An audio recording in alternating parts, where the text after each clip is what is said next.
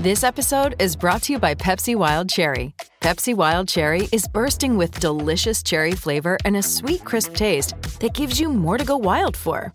Getting wild may look different these days, but whether it's opting for a solo Friday binge watch or a big night out, everyone can indulge in their wild side with Pepsi Wild Cherry. Also available in Zero Sugar. So grab a Pepsi Wild Cherry and get wild. Buckeye Talk is brought to you by ShopOhioState.com and the Ohio State University Barnes & Noble bookstore on High Street, the best place for Ohio State gear and apparel, and MinutemanTickets.com. Concerts, theater, sporting events make our ticket guys your ticket guys.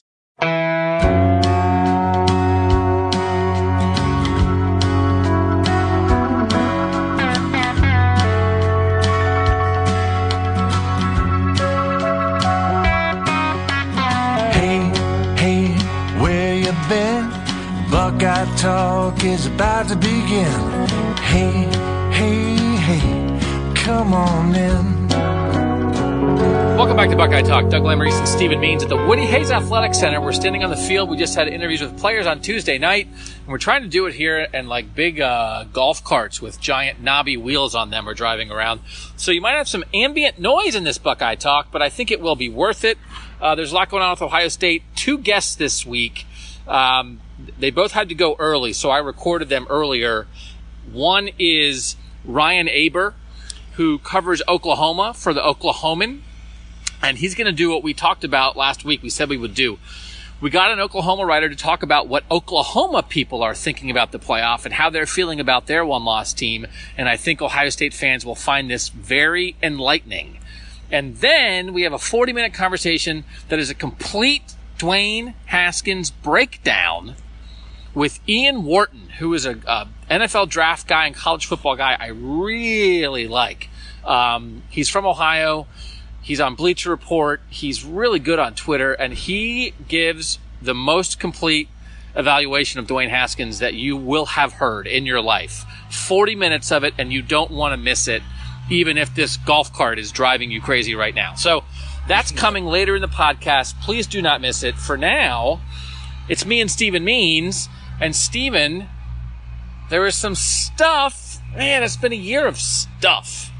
There was some stuff that happened today with the Brett McMurphy story, making an allegation that Trevon Grimes transferred not because his mom had a medical issue, but because Zach Smith called him a B A N um, during a practice and used a racial, uh, derogatory racial word toward him, and that's why he actually transferred. Everybody around Ohio State pushed back super hard on that.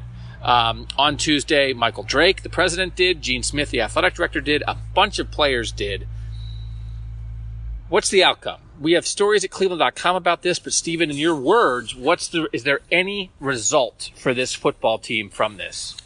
I think the one thing it can do is kind of galvanize this team, and if they can take all that energy and upsetness isn't a word, but we're going to use it here. Upsetness towards that article and that report, and kind of put it into channel it into football. I think this team can, you know, do something special down the stretch here. I think uh, they're obviously they're playing Maryland this week, a game that you know I don't think anybody thinks they're going to lose. But I think this is a perfect opportunity for them. They now have motivation now to pretty much carry them through the rest of this season. I normally hate this crap. Um, and I wrote a, a, column about that at cleveland.com. I, I, I hate the, we got to get through adversity and all that stuff. I think it's overplayed a lot. I think it's underplayed a lot. Like, I think it's a ridiculous thing that sports writers love to talk about and that often um, is poorly characterized and overblown. However, I think in this case, I completely agree with Steven because I feel like they feel like somebody came at their program. And all this previous Urban Meyer, Zach Smith stuff in July and August, that had nothing to do with players. That was like off the field stuff with the coach, and they just were innocent bystanders in that. And and they're they're also bystanders to this. But the thing that the the allegation, and you can go read the story if you want to. We have stuff at Cleveland.com that links to the main story. The allegation is about something that happened in practice. And these guys push back with the idea of this is our program, this is our team. We wouldn't, if that happened, we wouldn't stand for it. We wouldn't let that happen. Do you think that we, as veteran receivers who are, are the leaders of this team, would just like if that really happened, we'd just be like still be here doing this, and nobody would have raised a stink about it. They really, I think, were almost offended that, by that idea, Stephen, and and that I do think somebody came at their program, and that's different than what happened in July and August. Yeah, different in a lot of ways. One, like, let's be honest here. Like, obviously, it was a racially charged altercation that allegedly happened at a football practice, and when you're talking about a sport where the majority of the people playing that sport are predominantly African American males, let's be honest, pretty much what they said was if that was said, y'all really think that we were just gonna, you know, it, it would have, there would have been more to that story. It would have probably started with, hey, players got into an altercation with the coaches, and then we'll go, oh, this is why players got into the altercation with the coaches. We wouldn't have heard about why first. And in this situation, we're hearing about the why first without pretty much we're hearing about the cause and there's no effect to it. And I think that was the main reason why you've seen guys like Parris Campbell and Johnnie Dixon all come out and immediately refute the situation of if that happened, you would have heard about a lot of other things that would have happened because that one situation happened. And I, and I think that's I, I think that's right. I mean, like we weren't at practice, we mm-hmm. don't know. Um, so we don't want to spend too much time on this, but I'll say this: a lot, some people on Twitter are sort of asking like the journalistic opinion of this.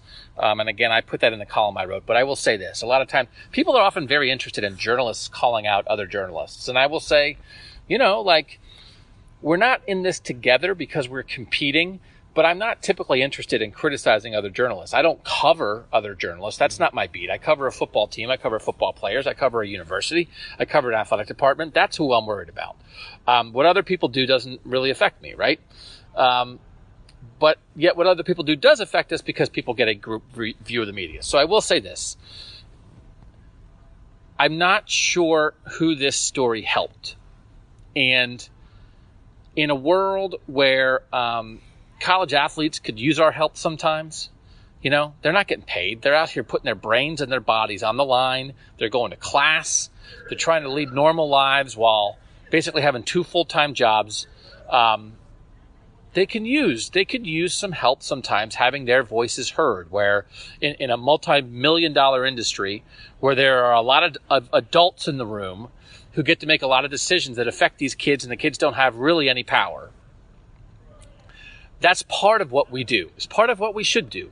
And so the idea of like maybe, you know, standing up for Trevon Grimes here against a university, I get that. Except Trevon Grimes didn't want anybody to do that. He didn't ask anybody to do that. He didn't talk for the story. He said, my dad, who is the source of the story, don't listen to him. He lies. He offered a no comment. His mom, who is the person that he's close with, did not want this story. So if you're doing this like for Trevon Grimes, he didn't want you to do it. And in fact, the mother's medical history got dragged into this, and she had no interest in that being dragged into this. So if, if you're not trying to help the player involved, you, you end up trying to balance the, the public right to know and the greater good versus dealing with someone's personal medical history. And I think every journalist, you're constantly balance, balancing that the public's right to know versus the invasion into a person's life that often happens with a, a news story. And I don't think this story rose to the level of that. I don't think what was revealed and what was revealed was refuted by a million people. Even if it's true, it's terrible. But considering that the player involved who it happened to, if it happened, and his mother had no interest in this, and, and, you end up dragging her medical history out there, I don't think it's worth it. Yeah, that's two out of the three people when you're talking about that group of people who are saying that they had they wanted nothing to do with this story, and yet, I think at the end of the day, you're either helping or you're hurting a situation, and I think this did more to hurt a situation than help. I think, you know, the the person we're talking about in this alleged incident, neither the, both of the two people we're talking about, neither of those two people are at Ohio State anymore for their own reasons, uh, whether they're you know necessary to this argument or not. Neither one of those two people were at this school anymore. So I didn't. I thought uh, this wasn't necessarily something that was that needed to be added to a long list of things that Ohio State is already dealing with within that situation with Zach Smith. It, it, it, it just felt like the only reason to do it was to, to negatively, to, to write a negative story about Urban Meyer, who again, even if it was true, is not the person who said anything. No. The person who's alleged to have said the word is already fired. And so again, it's just, I, I don't know what, I think when you write a story, especially a story like this, it's sort of like to ask the question like, what's, what's the point? What are you trying to accomplish? What are you serving? Journalists should serve the public in a lot of ways. And often stories like this can. Um, and in the Courtney Smith situation, and people have divergent opinions on that, but the attempt, you, you could understand the attempt to serve a person who didn't have a voice, a person who was alleging domestic abuse um, against powerful people. Okay, she was she was she gave you quotes for that. She she was looking for that. She was. This is this is like if you're writing it and someone doesn't want you to write it. So I, we've said what we needed to say. Um, Ohio State refuted everything, and, and like I, we think maybe it actually could have a galvanizing effect on the team. But I don't know that there's a next step to this. Like, what's the next story? What are they gonna? Uh, th- this has been alleged and it's been denied, so I, I don't know that it goes anywhere else from here. Let's do the playoff quick. We have a couple questions about it. So the playoff rankings just came out as we uh, are recording this, and the top 10 stayed the same this week. Ohio State's still number 10. They're still um, the last Power 5 one loss team. They're the lowest rated one. They're still behind West Virginia, Washington State, Oklahoma, Georgia. Um, Michigan's still four. Nothing, nothing changed. So we're going to go to a question. Computer ran out of juice, and I'm trying to. I tried to look up the playoff thing, and then I lost track of the thing. But we have a question about um, the playoff rankings and uh, scenarios for them. And so, uh, just first of all, Stephen, before we get to the question, the idea that like they didn't move, they're still ten. What's your gut reaction on that? I'm not surprised by it. I think it just kind of fishing out Twitter the last you know, 48 hours or so from pretty much since like the AP poll came out to today. A lot of people, there were some people who were surprised that they didn't move up in the AP poll either. They actually went down in the AP poll because, and their argument was they beat a ranked team on the road 26 to 6. But then you watch the game and you go, oh, okay. Yeah, they should have moved down. Yeah, they should have stayed put in the college football rating. So I'm not surprised that they stayed the exact same place, but because, yeah, they beat a team by 20 in their place who happened to be ranked, but at the same time, and really, like, numbers don't lie, but they always don't tell the full story. And so I think this is a perfect case scenario of that, where, like, yeah, they beat the team by 20, but if you watch the game, they really didn't beat them by 20. Yeah, I, and they watched the game. They watched the game, and, and it's one of those things. They didn't move. I think maybe they're like a stronger ten than they were. That like maybe West Virginia's nine, they're ten. Maybe they're closer to West Virginia than they were. But the bottom line in all this is a lot stuff's going to shake out, and so like you're in the you're in the NASCAR race and you're you're not to the the green flag lap yet. So you're just getting in position, and then West Virginia and Oklahoma are going to play, and Ohio State, Michigan are going to play, and Alabama's going to play Georgia in the SEC championship, and a lot of things are going to happen, and then that's when that's when you're going to see stuff shake out. So uh, let me get to the question. Which is probably why there wasn't a lot of movement, because they knew that, you know, a lot of these teams are going to play each other and kill each other off anyway. Yeah, there was like you said, there wasn't. Even though they beat a ranked team on the road, it wasn't the kind of win that like I, I think changed hu- hugely the opinion people had about Ohio State. Right? Um, John Wu at TWO underscore numeral four underscore WU. What are all the scenarios that Ohio State wins out and doesn't make the college football playoff? Given how this season is playing out, this is question two. I care way more about beating Michigan than making the college football playoff. Do you think most Ohio State fans feel this way? This is a thing, John Wu, that we've talked about a lot over the years. I think in the playoff era, um, the playoff is is so overwhelming. It is something that we talk about from week one. When they played TCU, we were talking about playoff stuff because you, you now enter a world where you don't have to go undefeated. It used to be in the BCS era, basically you had to go undefeated. And then if you lost one time, it was like, well, now we're in the pack with six one loss teams. One of them's getting in. And, and so it's like once you lost, if you weren't undefeated, once you lost, you started thinking about your rivalry game because you didn't know what was going to happen with the playoff. Now there, that there's four spots, the playoff positioning, you're much more open to it. So I think it has affected how people view rivalries. Um, again, when you hear this Oklahoma, interview coming up, Oklahoma's already lost to its rival. Its losses to Texas, Oklahoma still might make the playoff. Think about how you would feel as an Ohio State fan if you lose to Michigan but make the playoff. Now that's not going to happen this year because you have to beat Michigan to get in the playoff.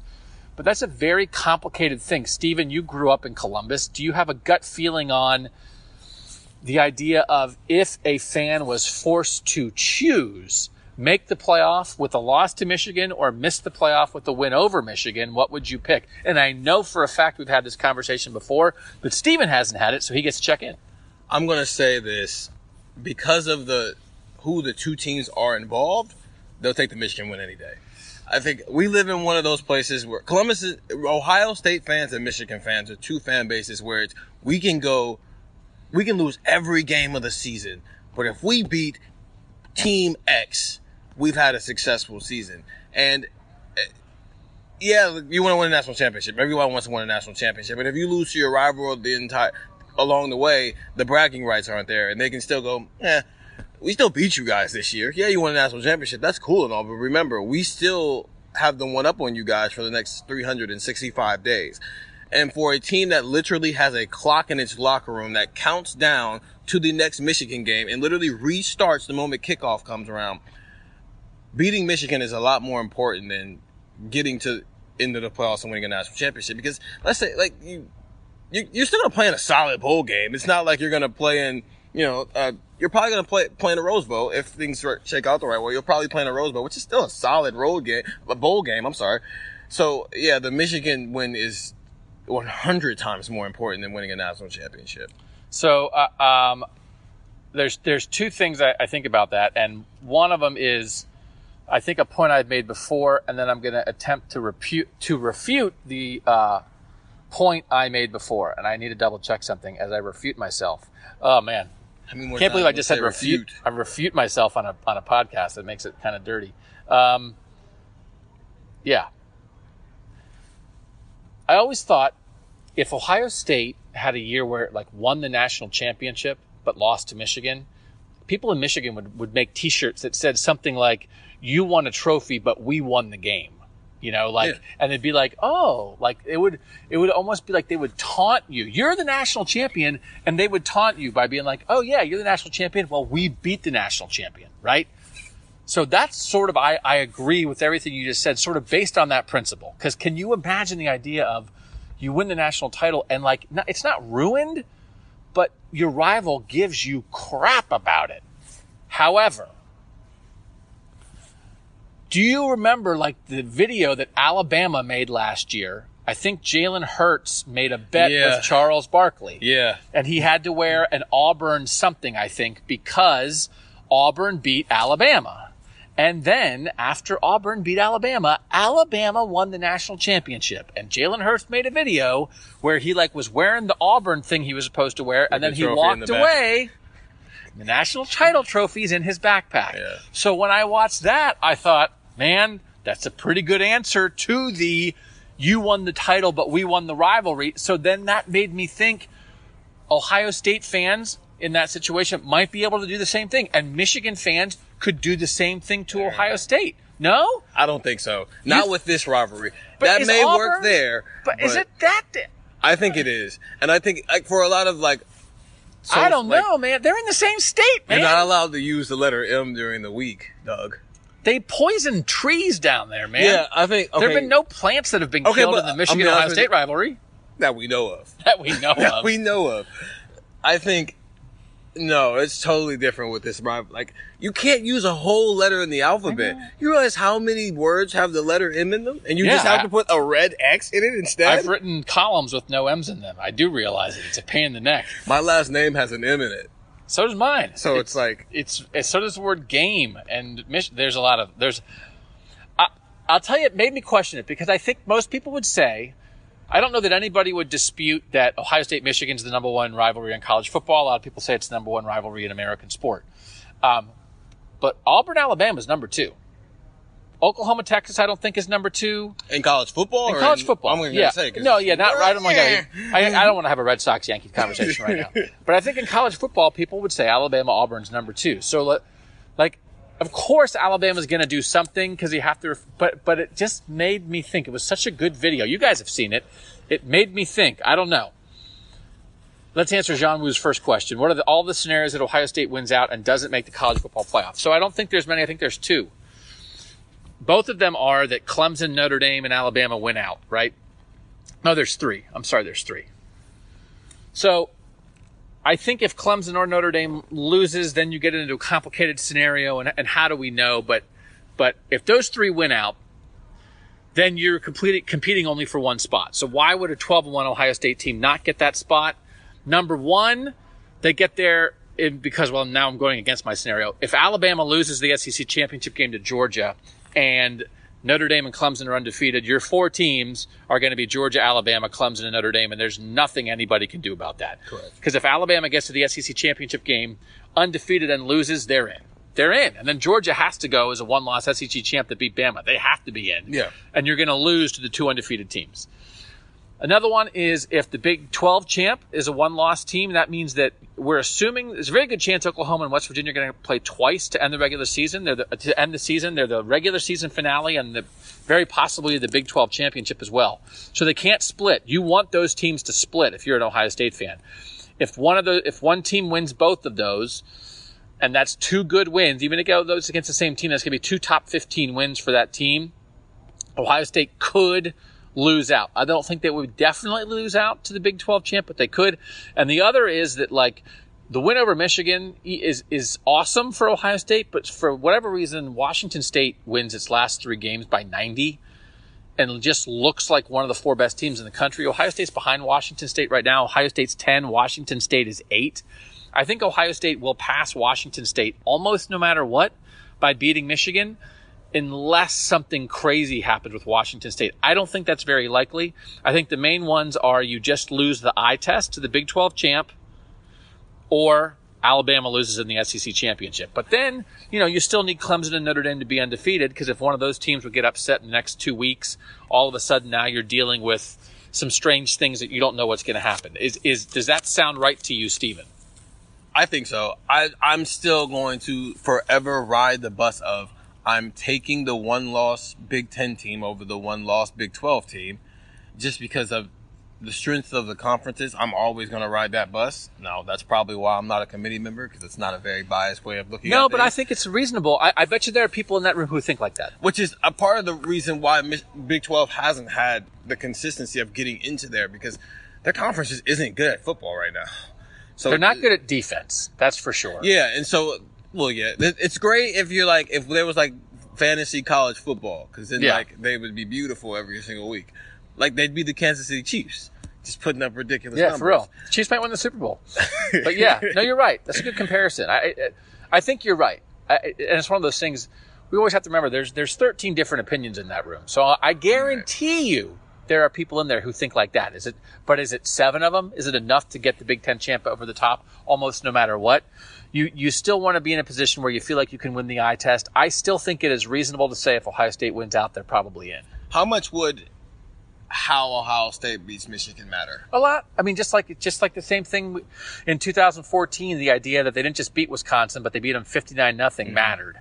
So if you beat Michigan on a last second field goal at home, it's also one of those things where when you get in this playoff discussion, you want things to be as difficult as possible. So if you win, you get as much credit as possible, but you also don't want it to be so difficult that you lose. So for instance, it's home, right? If this was on the road, you'd get more credit for beating Michigan at Michigan. Of course, it would be harder to beat Michigan at Michigan.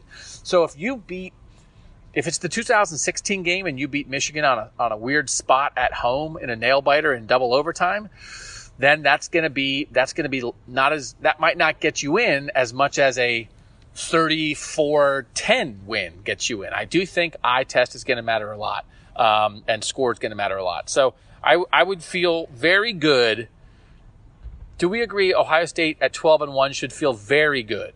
Not a guarantee, but especially you saying you think they'd get in ahead of the Big 12. If you think that, and you're not really worried about Washington State, if you think they're going to get a hit ahead of the Big 12 almost no matter what, really the only thing you're worried about is an upset in the SEC championship. 100%, which is very unlikely. So then you should feel really good because then you're basically, it's like win out and bet on Bama. That's a pretty good bet. All right, let's do this. We're going to take a break. We're going to have a 15 minute interview, 14 minutes or so with Ryan Aber from the Oklahoman. Um, we're going to delve into what life is like for Oklahoma fans right now, and it's going to sound very familiar to what it is like for Ohio State fans. So enjoy this with Ryan, and then we will be back with more of your questions, and then we'll get to some Dwayne Haskins talk here on Buckeye Talk. Hey, quick note before we get back to Buckeye Talk. I- I'm a little distracted right now, I'll admit, because I am at shopohiostate.com and I'm looking at everything that's 25% off, and that's everything. I clicked the Shop Now button for the Ohio State University Barnes & Noble bookstore. 25% off everything. Caps, they're 18 bucks instead of 24. I'm looking at a cool t-shirt, uh, Nike women's cotton short sleeve scoop t-shirt. Says scarlet and gray on it. It's a red shirt, scarlet and gray and dark gray lettering. That's 1950 instead of 26. Start your Christmas shopping now. 25% off the Ohio State University Barnes & Noble bookstore. You can go to their store on North High Street, 1598 North High Street, or you can do it online, shopohiostate.com. Get 25% off everything for you, for your friends, for your family, sweatshirts, hats, scarves, socks, gym shorts, anything you need. Go to shopohiostate.com. Happy to welcome Ryan Aber from the Oklahoman back to Buckeye Talk. We talked with Ryan back when the Buckeyes and Sooners were playing in 2016 and 2017, and now they are potentially facing off again, not on the field, but in the eyes of the College Football Playoff Committee. So, Ryan, just off the top, the reason for this is we're trying to get a vibe for what Oklahoma fans and people there are thinking about their team. At the moment, do do people in Oklahoma think Oklahoma's going to make the playoff? I think there's a lot of apprehension here about that because of Oklahoma's offense is as good as anybody, not only in the country, but as good as any historically that Oklahoma has had. They're just absolutely fantastic. But as good as they are, the defense is equally as bad. And I think there's a, a lot of people around here who don't think they're going to make the playoff because of that. They've heard a lot of talk from the committee the last few years about Oklahoma's defense and how that's uh, kept them down uh, a little bit in relation to the playoff, and feel like that this is a worse defense than even some of those ones that they've made the the CFP with. So uh, there's there's a lot of people who aren't feeling really comfortable about Oklahoma standing uh, with the committee. Ryan, the last couple weeks, Ohio State had a five point win. This is following their first loss to Purdue. They have the bye week. They have the five point win against Nebraska. Last week against Michigan State, it's a basically a tie game, practically going to the fourth quarter. They eventually win by 20. Meanwhile, Oklahoma, the last two weeks has, they have a five point win against Texas Tech and a one point win against Oklahoma State. And in those two games, Oklahoma gave up a total of 93 points the the the vibe around those two wins? Is it hey, great win to figure out a way to beat to beat Texas Tech and Oklahoma State, or is it more yeah, Oklahoma won, but what is wrong with these guys? Yeah, I think just uh, just by you can judge it by the press conference yesterday, Monday. That we had talking with Lincoln Riley. Of course, nobody's going to really be talking about this game this week, but it was a lot of questions about the defense, a lot of questions about how are you going to fix it. Uh, not only long term, which is obviously a big concern, the fact that they don't have a full time defensive coordinator now, but also are you able to piece it together and, and get through the end of this year and keep your goals intact, which is the reason that he fired Mike Stoops in the first place was because they still had a chance to uh, to get into the playoff, to win the Big 12, and, and everything that goes along with those two things. So I think that's much more along the lines of what's wrong with this team than uh, who the Sooners made it through uh, a pretty tough two game stretch without uh, falling again. Ryan, I'll ask this of you, and then also just sort of what you, the vibe you get from the fan base. Do you think Oklahoma can and will beat West Virginia twice eh, to end the regular season and again in the Big 12 championship? And do fans think Oklahoma is very capable of doing that? Or Is there a lot of apprehension around that? Because clearly, and that's the thing here with Ohio State, whenever you're talking about the team you cover in the playoff conversation, it comes with the caveat if they win out, if they win out. Because if they don't win out, then the discussion's over anyway. Do people in Oklahoma think, and do you think that Oklahoma can win out? Yeah, I think I'll start off with the second part of that. I think there's a lot of apprehension over West Virginia, especially because of Will Grier, because of what that offense is under Dana Holgorsen, and the ability to beat it once, let alone twice, in the span of uh, eight days. So I don't think there's a lot of confidence around here in that. Now, can they? I think certainly it seems like West Virginia has has uh, looked really good the last couple weeks, but before that, there were questions about how their offense was functioning. Oklahoma has struggled uh, mightily to, to defend the pass, defend really good passing quarterbacks, as we've seen. I mean, heck, Taylor Cornelius from Oklahoma State isn't a really good passing quarterback, wasn't accurate at all last Saturday, and still carved him up for over 500 yards. So uh, I think they could. Will they? My confidence in that is much, much lower. Now, that said, if they're able to get through them once, maybe if Iowa State, uh, if some things fall their way with Iowa State beating Texas, you know, maybe West Virginia going to, to Stillwater this week. Oklahoma State's shown that they're sort of a Jekyll and Hyde type team. Then maybe you get Iowa State again. You feel a little bit better about that. Although Hakeem Butler uh, carved them up pretty good uh, from a receiver standpoint early in this season, but Oklahoma was able to get out with the win. Uh, but the, West Virginia twice in uh, two weeks would be tough. I think in Big Ten country here, there is a lot of discussion about the Big 12 based on the belief that obvious, it's obvious to everybody. If Alabama, Clemson, and Notre Dame win out, the three of them are in. So maybe you're rooting for a loss from one of those three, although nobody thinks Alabama's going to lose.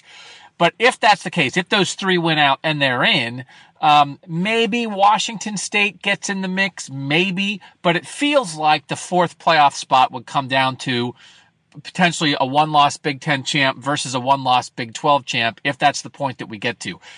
People here are talking about Oklahoma. In Oklahoma, are people watching and wondering about the Big Ten? Are they looking at Michigan and Ohio State? Are the people there viewing it the same way? Oh yeah, I think there's no doubt about it. That especially when you talk about Michigan and what they're doing, there's been some talk about Ohio State. I think that'll certainly kick up as uh, we get started uh, with with that game week here uh, next week. But yeah, there's definitely a, a wandering eye toward uh, toward the, that conference and how it relates to what Oklahoma's trying to do, getting into the playoffs for the third time in, in four seasons. And there's, I think there's some concern about Washington State, um, but the main focus externally among OU fans is on the Big Ten and what happens there. I think everybody believes that if Michigan were to win out, then then they're clearly, I think, the, the number four team.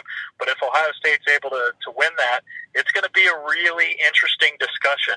I think a lot of people around here cheered when uh, Oklahoma State beat Texas, and uh, I think that could be pretty wrong-headed of them uh, to, to do that because Oklahoma needed Texas in a prime position to be a really good win to close the year if they're able to play in the Big 12 championship. Obviously, that's out the window right now. They still could play, but it's not going to mean as much as it would have otherwise. But uh, Oklahoma needed Texas and West Virginia to be in the best possible positions, and that uh, hasn't been the case so far. It is weird, Ryan, and I think like guys like us are in the same spot. You've got to tell the fan base that you cover, you must root for your rival. Michigan right now is Ohio State's best friend because certainly Michigan is positioned, but if Ohio State beats Michigan, they're going to absorb a lot of that good feeling around Michigan. So you want Michigan to win and same thing for Oklahoma. You know, once, once you have a game, your game with Texas is over, you gotta root for Texas. You gotta root for the best teams in your conference to look good nationally so that your losses don't look so bad and your wins look even better. It's the reality in the playoff, but it sounds like you find what I find here. Sometimes that's difficult for fans to get accustomed to. Yeah, it is. There's no doubt about it. I mean, it's really hard to get an OU fan to root for Texas. It's really hard to get an Ohio State fan to root for Michigan. But you know, if, if this thing plays out the way a lot of us think it does, and, and Oklahoma makes it to the Big 12 title game, and either plays West Virginia or Texas. Honestly, it doesn't really matter at that point. That is means much less than Ohio State getting to the end of the season and beating a, a Michigan team whose only loss to that point was to Notre Dame, who's also going to be a playoff team. So that could be what decides the, this fourth playoff berth is uh, Ohio State beating the Wolverines or Oklahoma beating a West Virginia and Texas team that's been a little bit battered uh, already. Ryan, I think we know college football programs change from year to year, but but I think at the moment, and again, I don't think I'm alone here. The top five teams from last year, the four playoff teams, and then Oklahoma, I mean, I'm sorry, Ohio State finished fifth last year. To me, those are not the five best teams, but the five best programs in college football right now over this, this era that we're in right now. Alabama, Clemson, Oklahoma, Ohio State, and now what Georgia has become under Kirby Smart, I would throw Georgia in there. In that world, are is is it playoff or bust with Oklahoma fans? Is that the threshold for what is a successful season? Is to at least make the playoff, or you know, if Oklahoma finishes with one loss but just gets left out of the playoff and goes and wins a good bowl game, will that be enough? Last year, Ohio State was fifth. They went and beat USC in the Cotton Bowl, but I think there were a lot of people that were kind of disappointed Ohio State wasn't in the playoff. What's the threshold with Oklahoma right now? Yeah, I think it's sort of uh, not quite championship or bust, but certainly playoff or bust. And that's a changing dynamic here as we get into uh, the, a little bit deeper into this playoff era that at one point you could lose a game and it wasn't just national championship was the end all be all, but now it's become so focused on those four teams in the playoff at the end of the season. If you get beat by one, then you can still chalk it up and say, hey, this was a really, really good season. We made the playoff. But if Oklahoma didn't make the playoffs this year, they will have lost to Texas, their biggest rival, failed to make the playoff, and they probably uh, go play, you know, a team like LSU in the Sugar Bowl, or if they get beat out, go to even the Alamo Bowl or potentially like a Peach Bowl. I, I don't think there's a lot of Oklahoma fans who would be really fired up and thrilled about that the way they would have been back in the day when they would have gone to the Orange Bowl anyway and played a, a, a marquee opponent down there, and everybody would have got to hang out on South Beach.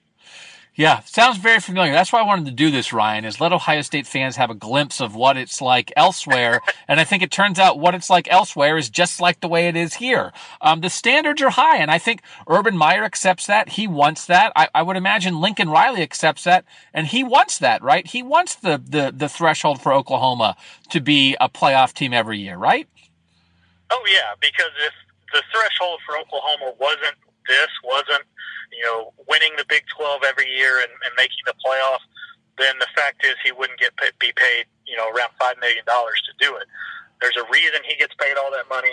There's a reason why his profile is so high, just like the same way it is at Columbus with Urban Meyer. And Lincoln Riley embraces that, uh, certainly. Is it frustrating at times for him and for Oklahoma coaches? Sure, because they like to, to say, hey, we, we had a great season regardless of they they finished short, but uh, at the same time, along with those expectations comes so much that makes Lincoln Riley who he is and makes this football program what it is. Two more questions for you. One last one about the playoff, and then one that a person from Cleveland.com could not have an Oklahoma writer on a podcast and not ask about. The first one is Ryan, if I had to guess right now, I would say no, Ohio State does not win out. They will lose to Michigan, and Michigan, I think, will be a playoff team, but I would give still Ohio State at least like a 40% chance in that Ohio State Michigan game. So I think that that would be a very good Big Ten playoff candidate then in a 12 and 1 Big Ten champion Michigan. If your guess right now, does Oklahoma win out?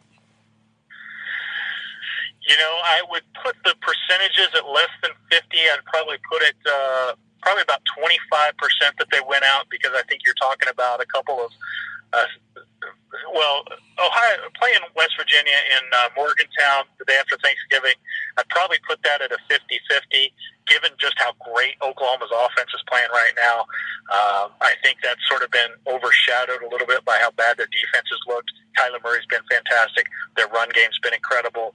So I, I think it's hard to put them less than a 50-50. But when you're talking about having to do it back-to-back weeks, it gets much, much more difficult. So I, I'd put it uh, probably 25 to 30 percent right now for them to win out. Not not uh, an impossible task, but one that's going to be really tough. Okay. Last question. You know what it is.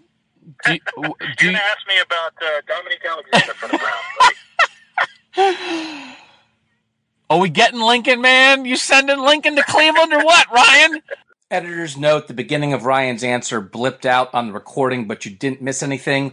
It's going to pick up about three seconds into his answer. Sorry, my fault. uh, that he would that are realistic that he would seriously consider uh, leaving Oklahoma for right now. And I think there's there's been a debate over here, uh, and he's been pretty open about it publicly, talking about how he loves college football, but he's never going to say never. But the two jobs would be the Dallas Cowboys, given his background, where he grew up, things like that, and and the Cleveland Browns. Uh, Lincoln Riley and Baker Mayfield are incredibly close. They were close from uh, day one when Lincoln Riley came aboard, and that bond just continued to build and build and build over their time together at Oklahoma. I, I think certainly there's some intrigue for Lincoln Riley in whether what he does at Oklahoma, what he did with Baker Mayfield, would work at the NFL level. I think you're seeing that so much more and more over the last few years as college, as NFL programs have taken from what college programs have done, especially uh, teams like OU. I think it's going to be uh, a really intriguing after the season to see how Lincoln Riley balances this.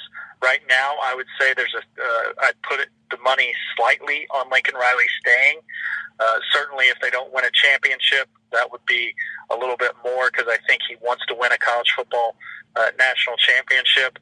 But this opportunity is probably not going to come around again to coach a guy that you had coached for that as long as he coached Baker Mayfield. So I, I think it's going to be a really strong draw for him. Ryan Aber, love your work, love your insight. Thank you, thank you for taking time out of your day. And and you can tell uh, Lincoln that Cleveland says hello, and you can tell all the Oklahoma fans that Ohio State fans are just as angst ridden as they are. So, you know, nine and one, that's pretty good, but man, that's not necessarily what people are looking for. Yeah, that's not what uh, my reader, readers want to hear right now. Is Yeah, yeah. Um, Ryan, thanks so much for your help. Yeah, thanks for having me on as always. All right, thanks again to Ryan Aber. Let's get back to your questions. Alan Kitchen, a Kitchen 87. What is the percent likelihood that Ohio State plays a complete game against Maryland and blows their doors off? Is this team too much of an enigma to even make a cogent prediction? Man, you said enigma and cogent. Stevens, I think you have strong feelings about how you think this game's going to unfold. What are the chances of that? That was amazing. Cogent, good word. Wow. Shout out to A Kitchen with the big words. Jesus. I think this is a blowout game. Pers- I think they need to blow this team out as well, and I think they kind of they need they know that they need to blow this team out. They have in the last two weeks they've played teams that one you should have handily beaten, and the other one you beat by 20, but you didn't really beat them by 20. I think this team, especially heading into Michigan week, they need a game where seven minutes left in the game, Dwayne Haskins is sitting down, drinking water or Gatorade or whatever they're drinking over there, relaxing, because you're thinking, let's get our starters out so nobody gets hurt. They need a game like that. I think this is kind of set up for that to happen. Dwayne Haskins is going home to the school he originally committed to before he decommitted and committed to Ohio State. I think this, he's got a chance to break some records this week. I'm going to be writing a story about that. So look out for that. And I think this is a perfect game for this team to handily beat a team because I don't think this is a team you need to be messing around with. Yeah, their quarterback just tore his ACL, so I think they've been playing two. They only can play Yeah. one now. Um, Ryan Day said they're a top 30 defense. I mean, coaches love to say things about the opposition. I think they do have some players. You know, they've lost some bad games. Their their Big Ten wins are against the other are against bad Big Ten teams. They haven't beaten a good Big Ten team yet. Um, I, I, agree with the idea that they're an enigma, but I also agree with the idea like it would make a lot of sense to go blow the doors off somebody right now, given sort of where this team is. And I think that's the point of not that they don't always want to do it, but like I think they maybe need to do it. And I think they're a little ticked off right now. And I think it's very possible that it's setting up for that. I think you might be right. Yeah, I think 2015 is a solid example of this. They lost to Michigan State, and then well, Michigan got the wrath of the fact that they lost to well, Michigan State. But they didn't do that this time. That's why I thought they would do that to Nebraska. That's why I was shocked that they did not do that to Nebraska because that's exactly what I was thinking. I, well, I think they were so busy trying to emphasize certain things that it neglected some other things, and Nebraska was able to stay in the game a little bit longer than maybe they should have stayed in the game. I think this time around, I think this year in general, the last couple of weeks, they've been trying to improve certain facets of their team. Now, I think you've had a game where you, emphasize the run. You had a game where you've emphasized defense. Dwayne Haskins has been solid for the majority of this season. Let's put it all together now against a team that you should be able to easily put it all together now so that we can take this momentum and then take it and do it against a team that for, for more purposes than, uh, than others, this team holds our ticket to a possible seed in the seed in the college football playoff. So what's the percent likelihood? I'm gonna Alan, go. He wants a he wants a percent. I'll go 85 percent. That's, really good. I, Yeah. That's high. I'd say like seventy, but I'm I'm I don't disagree with anything that anybody that you have said. Um, Greg, I'm acknowledging your question at Greg with two with two G's, three G's total, two at the end. C seven four. He wants to know about what other guys might leave early. We always do that Michigan week. We will have a post Michigan week making predictions on guys we think will leave early. We acknowledge your question, and we also acknowledge your question about which coaches or which Thanksgiving food. And I'm going to save that one too. I just gave you a little heart. I gave you a little heart on Twitter to save that. We'll save it for Thanksgiving week next week, Greg. Good questions. Christian Zilstra, he's coming to town, baby. KD, CR Chizzy. I'm making the 11 hour trip to Columbus for the Michigan game next weekend and want to maximize the trip. I'm also catching Buckeye hockey. Any other suggestions for things to do, eat, or see? I haven't been back to Columbus in roughly six years. So I've lived here in Columbus for uh, 13 years, but I have a terrible memory. And uh, I just like to go to malls and uh, chain restaurants. So Christian Zilstra, I don't Dad know if you want to go Dad to life. malls and chain restaurants. Like you could go to Chili's. I don't know if you want to come to Columbus and go to Chili's. You could come and like go to like uh you know Bed Bath and Beyond if you want my to. I don't know if it's like, hey, you went to Columbus, what'd you do? I went to Chili's and Bed Bath and Beyond. I'm not sure that's the story you want to tell your friends when you get home. So Steven, do you have any better recommendations? you just named the most dad options ever. Have you been to Bed Bath and Beyond lately? They have stuff stacked to the ceiling. It's 30 feet tall of stuff. Father figure, ladies and gentlemen. If you want some pizza, go to Late Night Slice. It's amazing pizza, especially like after you've had a long night of When you're drunk is what hanging, hanging to say. out with your friends and having a social life. I mean, kind of depend. Like, this is a hard one. Like, what are you? Or is it like just you, or are you coming with like a family or something? Because that's like gonna give a different. I'm 24, so like my range of like having fun, and I don't know your age, so your eh, range of like having fun may be like Well, totally different than Well, mine. let's let Christian Zilstra live through Stephen Means for a moment, even if it's not typically what he would do. What's the Stephen Means Columbus tour? Well, I just moved back here, so this is hard for me too. I'd say a lot of new stuff is going on in the short north. Um, I can't name a lot of the places right now, just because I've been back in Columbus for all of 14 days. Yeah. But yeah, I think just go to the short north and explore. There's a lot of new stuff that's down there. I know there's some brunch spots down there that are really, really good. You just said brunch. There's nothing wrong with brunch. They go to brunch on Sex in the City. That's a thing they do. Hey, uh, Okay. there's uh, everyone goes to Hot Chicken Takeover now, right? That's like a cliched thing, but it's good. It's spicy chicken. You'll have fun. You'll have fun. We'll also get other people to send you recommendations. Christian Yeah, Zilstra, yeah. If you want to go somewhere other than the mall or uh, somewhere when you're uh, not quite yourself for late night pizza. this is a good one. WDK19 at WDK Cards is the thing. Two questions. How good would this offense be if they completely switched to a pro style offense? I mean, full under center stuff or pistol look at the very least. And um, and then we want to get he wants to get to basketball, which we'll delve into briefly. I don't. I think maybe better. I just don't think they could ever fully do it. I thought maybe they would do more of it. Um, our old friend Bill Landis was actually asking this week and asking Urban Meyer about that pistol formation, which is the short shotgun where you get the tailback behind the quarterback rather than the regular shotgun where the tailback is standing flat footed next to the quarterback and he's, he's getting the football standing still. Instead of being able to run downhill with the ball. Guys love going downhill Yeah. and, and, and Bill had some stats that they ran better when they did the pistol.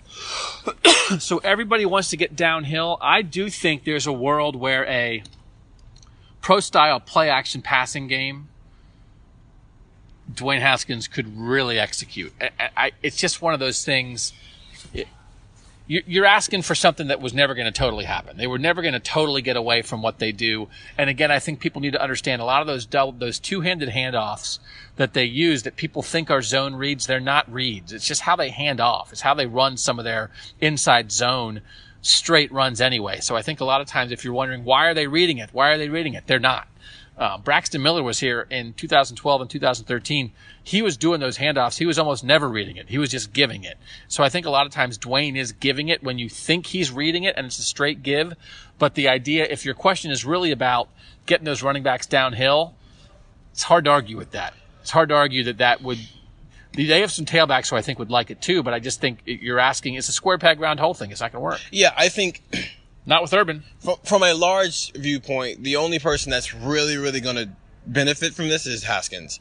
You know, you gotta, Do you not think the tailbacks would benefit? they would, but like, it's not like it's, it's, a lot of why, like, the, a lot of their struggles are simply coming from the fact that Haskins cannot run the ball. Simply. So like, it kind of limits what you can do because like, how they do those two-handed handoffs, they're not reads. Well, the defense knows they're not reads Right. too, so they're just going to key in on the running backs every single time. But that's a bad combo when it, it's not a read, but it's also not downhill. Like you're 0 for 2 on those. Right, which is why I'm saying if if Haskins had any mobile mobile ability, it would change that a little bit. But they know he doesn't. Right, and that's I think what the in so in a situation right with Haskins as your quarterback, yeah, pro style would work. But if you had let's just put Tate Martell out there just for the fun of it. If Tate Martell's in there, well, it, it works a lot better off. It's, Yeah, it doesn't. sure. It really doesn't. It won't matter as much whether or not the running backs are running downhill or not because now there's the the threat of the guy who's handing the ball off might keep it and Right. take But it that's been. I mean, that's the whole, that's been Urban Meyer, that's been the case for Urban Meyer for 14 years, whatever he's done it. Should Right. they have gone more pro style with Dwayne this year? I think maybe. And I, I think it's one of those, I think maybe they should have done it. I also think maybe they just could not do it. It's like they don't have a playbook for that stuff. No, you don't. So- you are who you are, and I think Haskins being the type of quarterback he is, you kind of switched it up a little bit, but you can only switch up so much of what you've been doing that's been working for you for de- It, almost. a decade. it's been a hard. It, the reason that it's looked like this is because it is hard. It's hard for them to make this transition. I asked Urban Meyer about it a month ago. Are you completely comfortable with a quarterback who, can't run? And he's not. But that's who they have. That's who they want. They don't want to trade Dwayne Haskins. They wouldn't. If they wanted to trade Dwayne Haskins, they'd put Tate Martell in right now. They love Dwayne Haskins, but they're they're doing the best they can, and it, and and it has not come up, and it's on the list of things that I'm probably not going to get to this year. In 2010, in Urban Meyer's last year at Florida, they had more of a drop back passer in John Brantley. He did not run at all. They used two future NFL tight ends as like wildcat quarterbacks who ran the ball into the end zone, running the ball. Uh, Jordan Reed, now with uh, the Redskins, and who's the guy who's so good with uh, the Bears right now? Trey Burton. Yeah, Trey. Trey Burton and Jordan Reed were Florida, like they weren't quarterbacks, but they played quarterback because they ran the ball with those guys. And John Brantley, the drop back guy, threw and did not run at all. And like it wasn't great. And I think they've learned, Urban has not talked about that, and I have not pressed him on that. He has not said the word John Brantley this whole time. And when actually John Brantley is basically the only other time he's tried this, to my knowledge. Um, and it did not go real well that year. It's gone much better this year. It was just, it was never going to be smooth and it was never going to be perfect, but it was what you needed to do. It was worth making the switch. It's the reality. And it's not natural, but I think they're doing the best they can. And like, yes, pro style, Dwayne Haskins would be better in a pro style system. I don't think they could ever run a pro style system under Urban Meyer at Ohio State. So you're asking for something that would never happen. This is for Steven too. Can we talk about basketball? Great win last Wednesday. What are realistic expectations for this squad? They play Creighton Thursday. So I was on a podcast earlier this morning entitled Ohio versus the World, and we talked about this a little bit. I think this Ohio State team is better than what the preseason rankings gave them simply because their defense is amazing. They've held two teams now under 35% shooting from the field. Now, they shot ridiculous, especially this Sunday against Purdue Fort Wayne. Um, if I'm saying that right, they've changed their name. It's no longer IPFW. It's just Purdue Fort Wayne. Really? Yeah, because they got at me about that too. Nice. But um, they shot the ball amazing, especially in the second half. CJ Jackson decided he wanted to imitate Stephen Curry for a little bit, but they're not going to shoot like that all year. But I think that defense is going to be able to carry them a lot further this year than I think people expected coming into the season. I think they're going to win that Creighton game. Um, I'm not going to give a score yet. I'm going to wait till I put my preview out to put my score on it. But I do think they win that Creighton game. Now, interesting fact, McDermott, their coach, almost ended up here. Yeah, that's weird. I think Ohio State got the better end of that one. Well, Um, yeah. So they were the whole thing last year was they were picked 12th and they finished second in the Big Ten. They were mm-hmm. picked eighth this year. We're only two games in. They haven't played a Big Ten game, but but it feels like to you maybe this is more like a top half of the Big Ten team than a number eight team. Yeah, and Jackson alluded to this last year. It was a lot of the same guys with a whole new coaching staff, which I think was what was part of the reason why they were ranked so low. You know, take, get a year to get acclimated with each other, and they finished second. This time around, a lot of those players are still here. Plus, uh, Holtman has gotten a couple of his guys in who all look amazing. Duane Washington Jr. can shoot the lights off the ball. Luther Muhammad is a heck of a defender and actually wants to play defense. He actually used the analogy, if you score 20 and I score 20, well, both of us have zero points because we both gave up the same amount as, as we scored. So nobody technically scored. I think that that mixture alone is going to help this team in the long run. So yeah, I think this is a better team than just eighth in the Big Ten. The other thing that happened last year is that Keita Bates-Diop was magic. Who who's the guy?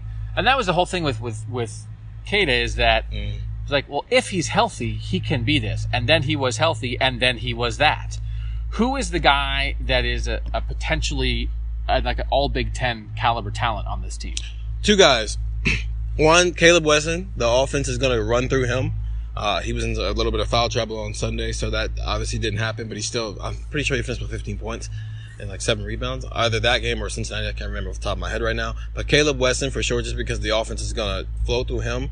But also, CJ Jackson has been solid to start. He didn't shoot it well against Cincinnati, but down the stretch, he made some clutch plays to kind of seal that game for him. And then uh, Sunday against Purdue Fort Wayne, career high 25 points, also had six rebounds and five assists. I think those two guys are, I think they're best guys, and I think those are two guys who can be all Big Ten guy, type of guys. Because if you're going to be in the top half of the Big Ten, you've got to have a gotta have all a Big. Ten. I don't know if they like. Yeah, Keita was a, also a NBA quality player. He just wasn't healthy. I don't know if they have an NBA quality player on this team right now, but they do have guys who are Big Ten, all conference type guys. Okay. Good hoops talk. We'll get to more hoops talk as we get rolling into this. I mean, just, it's next week's gonna be Michigan week. We're not talking hoops during Michigan week. But then once they're, you know, they're, they're gonna, and if they're in the Big Ten championship, we're not talking hoops during the Big Ten championship week. But then once we get to December, there's gonna be a lot of basketball talk. Justin O'Neill. O'Neill underscore Justin. Is Urban Meyer's need to be loved by those inside the program ultimately his downfall with the fans? Unwillingness to bench senior players, unwillingness to dismiss bad coaches, etc. You don't hear Alabama players or coaches confessing their love for Saban, but he's worshipped by fans. So I think I disagree with the premise of the question. Um, I'm not sure who you're wanting him to bench. They only have six seniors that, that play, three receivers and three offensive linemen. I, I, I don't think that they are not benching Malcolm Pridgeon out of loyalty.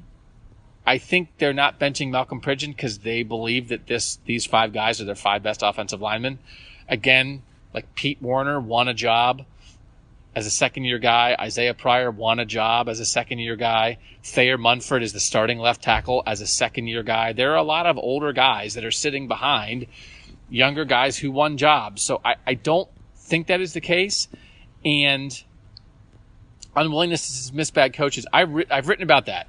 He has personal relationships with some of these coaches um, that I think make it difficult and complicate things. I, I, we ever, we know where we stand with Bill Davis. I think that's a mistake. He hired the best man from his wedding, and I think Bill Davis has not been a good coach for two years.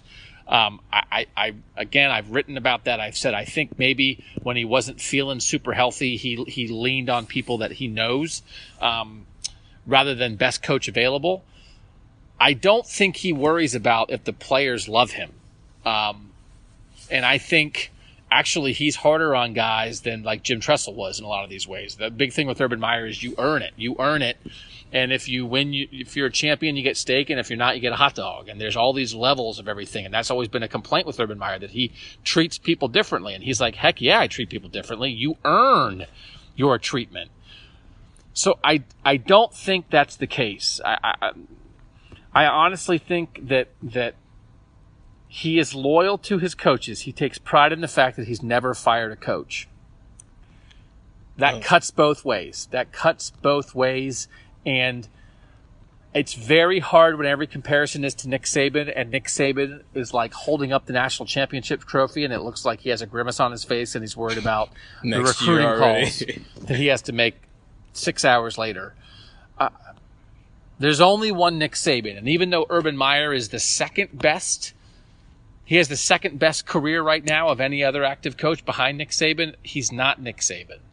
And I think you can drive yourself crazy as a fan, and he could drive himself crazy if everything he did was only compared to Saban. So if it's like Saban is more ruthless, and we talked about it with the idea that Urban would not bench JT for Dwayne last year, and Saban yanked Jalen Hurts out of the national championship game at halftime and put in Tua. And we wrote about it at the time. Like, would Urban have ever done that? And I don't know. I don't think he ever would have done that but I don't think you can only see that as a negative. It's a choice that somebody makes. I think loyalty is often rewarded. I think loyalty can often also be your downfall. And I think it is a, it is on the, the, the blade of a knife, the difference between the two. Both things are true at the same time. So I think Urban is maybe more loyal than Nick Saban, and there are good and bad things to both of those. But oh, by the way, Nick Saban might be the greatest college football coach of all time. And so he's Saban because he's Saban. There's only one Gregg Popovich. There's only one Bill Belichick. There's only one Nick Saban. So we can't compare everything that. And also another thing, Urban Meyer. We've asked him questions this week about simply, does he remind his players to have fun? So there is a bit of a hard ASS in him still. It's just, you know, there's only one Nick Saban who will act like that. And yeah, yank his starting quarterback who got him to a national championship game, won him a national championship game, and you yank him in the second half for a guy who's unproven, and that just happens to work out. You can also say, what if that doesn't work out? What if Tua goes in there and completely screws everything up? And then you're having a whole different conversation. Like, mm-hmm. why would you yank out Hurts in the national championship game after all he's done for your organization? So what makes the, these coaches who they are is their decisions work. Yeah, that's true. And they did have a fallout. Jalen Hurts was ticked off before the season and complaining to reporters, and Nick Saban got tired of quarterback questions. And then they just went with Tua, and oh, by the way, this might be the best Alabama team ever. So I- I think they are defined by their choices. Everybody's defined by their choices, and the most successful people are just right more often than they're wrong. Um, but I just, I, I just would caution, and and and Ari and I were talking about this the other day because because Ari and I really wrote this uh, the first year we got going at Cleveland.com with our Ohio State coverage in 2013. The first big thing we ever did was a series called Breaking Bama, and it was the idea that Ohio State could be poised to be like the best challenger to Ohio State. And it's a really good series. You guys read it? Go back and read it. Um, and then they broke them. They did. Like they broke them. They beat them in 2014. They broke Bama. And they weren't supposed to. And then it was like, okay, now here we go. Ohio State is about to be poised to be the challenger to Alabama, maybe even be on their same footing. And that hasn't happened. Since 2014, that has not happened. And I wrote a story last year that right now it is clear the number one challenger to Bama is not Ohio State. It's Clemson. It's Yeah. not even close. So Ohio State, we thought maybe they were going to be 1A, then we thought maybe they'd be 2, and right now they're at the best 3. So yeah, we can hold them to that standard if, if you want to. It's, it's fair in some regard, but also it can't be the only standard you hold them to all the time. And if you only are talking about Urban compared to Nick Saban, and if you're only talking about Ohio State compared to Alabama, it would be like if the if the Pittsburgh Steelers walked around and only compared themselves to the Patriots, you'd be a really good team and a really good franchise and program that would end up feeling bad about yourself because they have five Super Bowl rings and you only have two or three or whatever. Uh, That's just the world. So I just would caution all fans about that idea of, of you can do it some, don't only do that. LAD, Luke A. Davis, is Ohio State really going to be a home dog next weekend against Michigan? I think for sure. I don't know how we, I don't know how we get around that. At this point, yeah, no, they're definitely the underdog, even though they're at home. I mean, unless Michigan loses this week, who's even who's Michigan even play this week? I don't even know. So I I mean, sure like, they play Rutgers this week. no, they played No, Rutgers no, no, no, last no. They week. play. Hold on. So as long as That's why we have Michigan, as long as Michigan doesn't lose, I don't know. Um, Justin O'Neill asked a bunch of Indiana Indiana. Okay, at home. if they lose to Indiana, then maybe Ohio State's the favorite. Justin O'Neill asked a bunch of good questions. We can't get to all of them. And hanging around the team, does it feel like this coaching staff has chemistry? That is a really good question because I think maybe the answer is no. And I think no Kerry Coombs is part of that because I think Kerry Coombs had chemistry with everyone. I think no Luke Fickell is part of that because Luke Fickell was here forever and guys came and went and Luke Fickell was always here. I think the whole Zach Smith thing, I don't know if Zach, I think Zach Smith might have annoyed some people sometimes. Um, but it's another change. Uh, like, I, I- think I was impressed by the way Ryan Day and Kevin Wilson and Greg Schiano held this together uh, while Urban Meyer was out. And Greg Schiano and Kevin Wilson, both who both could have been named the acting head coach, praised Ryan Day for the way he handled things, and Ryan Day praised Kevin Wilson and Greg Schiano for the way they helped him. So I think those three guys did a really good job together. I think there's enough new people, and the people that they are missing are were big personalities, and it's it's Fickell and Coombs. I think Fickell and Coombs are big losses, and you feel the difference. So I'm not in there hanging out. I don't go to eat wings with the coaches, but I, I think I do feel that. And Justin, I wish I could get to every question. I'll try to get some into some haze because you have some really good ones in here. Um, David McMahon at D McMahon65. You keep saying Haskins is one and done. So will he pull a I'm sitting out the bowl game? At least then Tate will play. Do you think he would do that? This guy sounds like he's all in for Tate already. Yeah, really. Is this Tate? Is this is a D McMahon 65? Is this Tate Martell's dad? Right. Um, what do you think? I think it depends on how things shape out. If this team gets in the college football playoff, then no, he's. I think he's Nobody's ever play. set out a playoff. Yeah, no, he's gonna. Nobody play. ever will. I think, depending on how he plays over these next two weeks, and say, let's say they went out in the regular season and go to the Big Ten championship, how he plays in this three game stretch will determine that. Because I think if he gets back to anywhere near the level he was at at the start of the season, and it seems like he's lean that his stock has risen to a level where it would really make absolutely no sense for him to come back to this school. I wouldn't be surprised if he sat out. You think he'd sit out the Rose Bowl? Because we think Ohio State. If I mean, if Ohio State wins out They're gonna go to the and they don't go to the playoff, they're going to the Rose Bowl. And even if they lose to Michigan, if Michigan goes to the playoff, Ohio State's going to the Rose Bowl. There's like about a two thirds chance Ohio State's going to the Rose Bowl. Do you sit out the Ro- like Christian McCaffrey sat out like the Sun Bowl, Yeah, and Denzel Ward sat out the Cotton Bowl? Would Dwayne Haskins sit out the Rose Bowl? I think so because it doesn't. uh, First of all, Rose Bowl is the granddaddy of all bowls. I love that bowl game. I love everything about the Rose Bowl, but because we now have a football playoff, the thought around some of those bowl games has decreased. Because back then it was you were still playing in a you know a BCS bowl game. You just weren't playing in the one that was going to be for the national championship. But you were still playing in a BCS bowl game.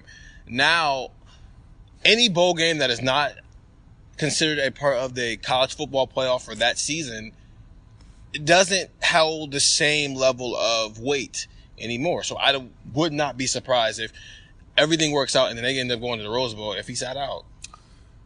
it's one of those things fans just have to i mean you don't have to get you don't have to like it. You have to maybe get used to it. Um, denzel ward is as good of a guy as they come and he sat out of the bowl game and he went as the number four pick in the draft and he might be the defensive rookie of the year in the nfl Yeah. so like that was not that was not a negative check mark against denzel ward's character You know, this would not be a negative check mark against Dwayne Haskins' character. This is a multi-million dollar decision that guys make. And again, I was there when Jaylon Smith got blocked by Taylor Decker and lost millions and millions of dollars mm-hmm. because his knee exploded in a bowl game that didn't really matter. So, I, I, we don't know. Like, would he do that? We don't know. Right? I mean, we Yeah, I have no, know. we have no idea. But I, I, I just would encourage fans to attempt to not hold it against a player or take it as something that is some indication of their character when it really is something where um, if and if guys do that, I think guys put it on the line for their teammates every practice, every weightlifting session, every game for two, for three, four, five years, however long they're here. They do that every day. Nothing is, mo- no one is more important than their teammates while they're here. And when you get to that last thing, and if the last, you can't win it all, Your I, if you're the only people that would maybe come before your teammates is your family. and your teammates don't get to go up on that stage and say commissioner's hands with you. With you. So, But but why would you do that? Why are you prote- What are you protecting?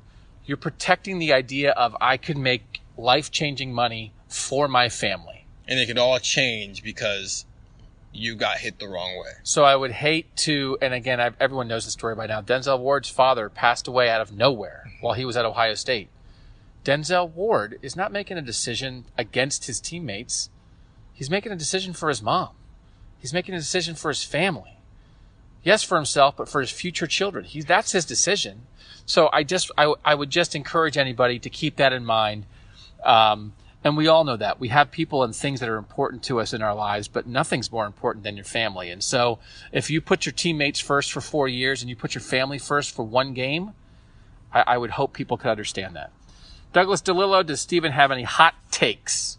Let's hear some. What about food takes? What is usually oh, grub wow. on? So like what's your is there a thing like about sports or about the world or not related to food, but just like in general that you're like, oh, this drives me crazy or I hate this or like I think something. And if we if we don't have one now, we can we can have you write them down and come back next week with some. great It's question. sometimes it's hard to have hot takes on the spot, and I get that. Man, it is. Um, that's hard. Yeah, I'll answer that one next week. So ask it again next week, and I'll have an answer for We'll, you. we'll we'll we'll get back to it. Don't worry. Um, Mike Williams at Mikey Wills. How do you guys feel about diet soda? I don't really drink pop, so like, I think diet soda is the stupidest thing ever invented. Tell the people what you were drinking the other day at McDonald's. Oh, I was drinking. Um, it was orange, organic orange juice, and it had in it superfood. It was green. Yeah, it was green. Green. I was I juice, guys. Yeah, I had carrot juice this morning. Really? Yeah. Did you make your own carrot juice? I mean, my mom made it today, but So she takes carrots and puts them in a juicer. yeah, it's not just carrots though. It's like other stuff in it. But like, yeah, I had bacon. I don't eat pork. I. So if you don't eat pork and you don't eat diet soda, that's like You don't really eighty eat percent of my soda. diet. You don't really eat soda. I drink probably. I'm trying to not overshoot it. I probably drink at least 100 ounces of diet soda a day. Jesus. Why? Why? Can I ask a question? Though? Constantly. Why diet? Because I feel like it's pop still. No, it's not. Because I'm diabetic, and if you drink Okay. a Coke, if you drink a 12 ounce Coke and it has like 40 carbs, and Yeah. a 12 ounce Diet Coke has zero, if I drank Coke, I'd drop dead. Okay, well, th- see, that's a good. That's a But, health but, but, it's the concern. same, but it's the same thing. If you're like trying, I mean, it's calories. Diet Yeah. soda is zero calories. I mean, it's just true. I mean, Yeah, but it still not has a zero hundred everything other- Else. uh, yeah, yeah, yeah, it's- but it's zero calories. you know what zero else carbs. is? You know what else is good?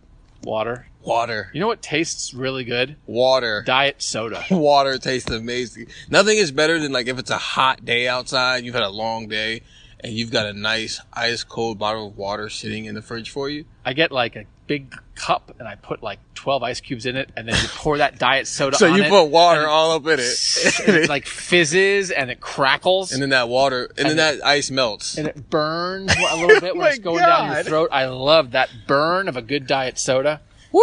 awful. That's my high. That's awful. I'd give me some of that with a late night slice. That is awful.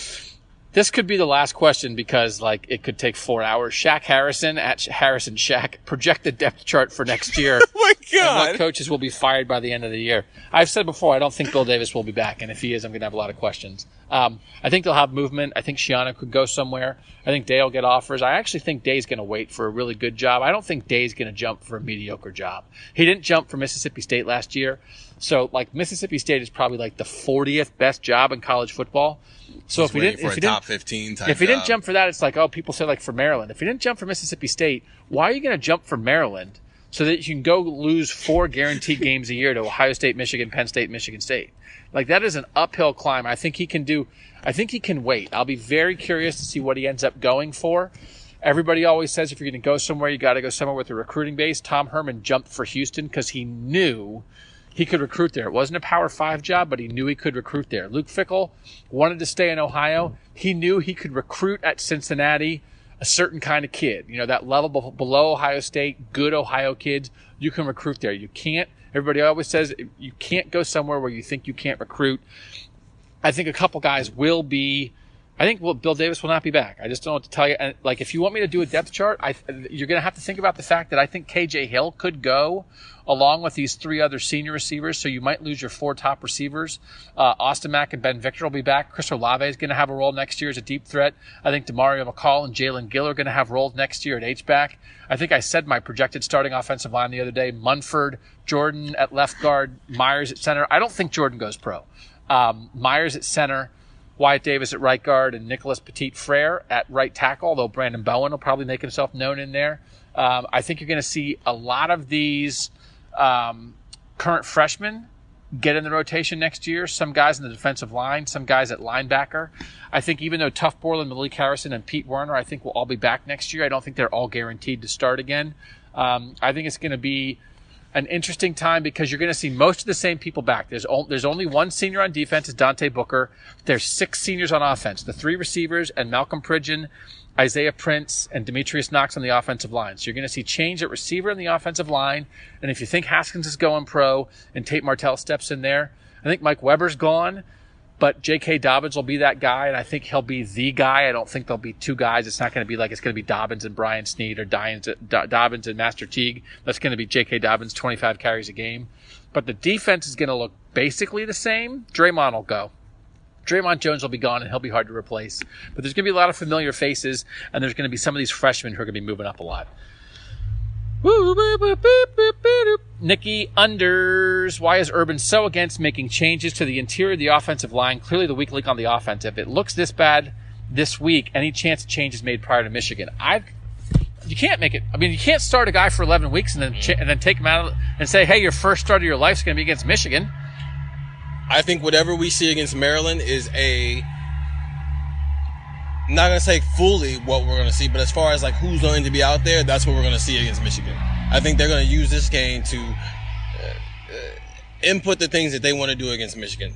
So if you see them out there this Saturday, that's who's gonna be playing against Michigan. The thing you have to remember with with this stuff is that you know these guys won the job. There wasn't anything Yeah. about Malcolm Pridgeon or Demetrius Knox that like they had an inside track on this stuff. Malcolm Pridgeon won the job out of nowhere. Michael Jordan got moved to center at the last second. So like they they opened the year thinking these were the five best guys. And so, you know, I think Brandon Bowen is the one wild card, but Urban Meyer, whenever you ask about the offensive line, and he was asked again this week about changes on the offensive line, he said, no, we're not going to do it.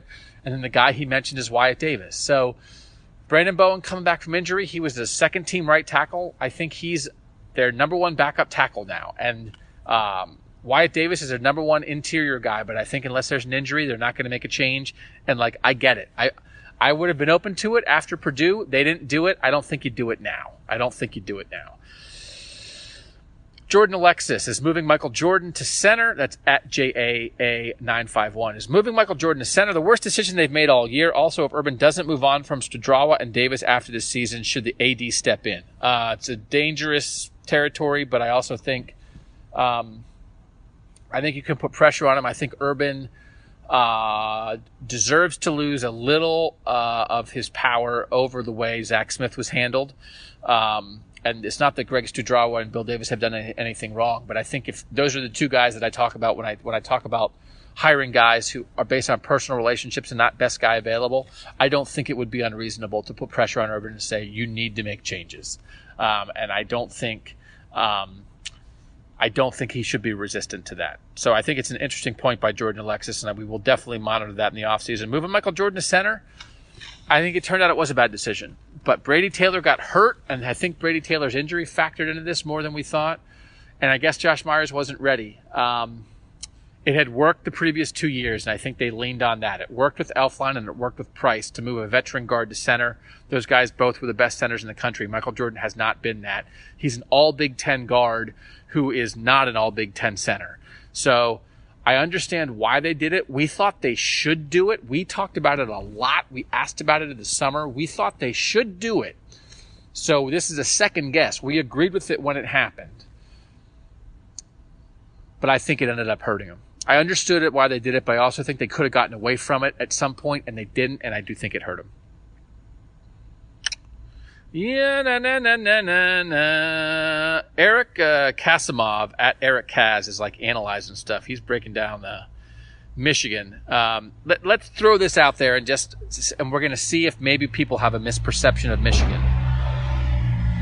Golf cart. Analyze Michigan's road games because that's where the game will be played for them. So Michigan's coming to Columbus. These are their four road games this year.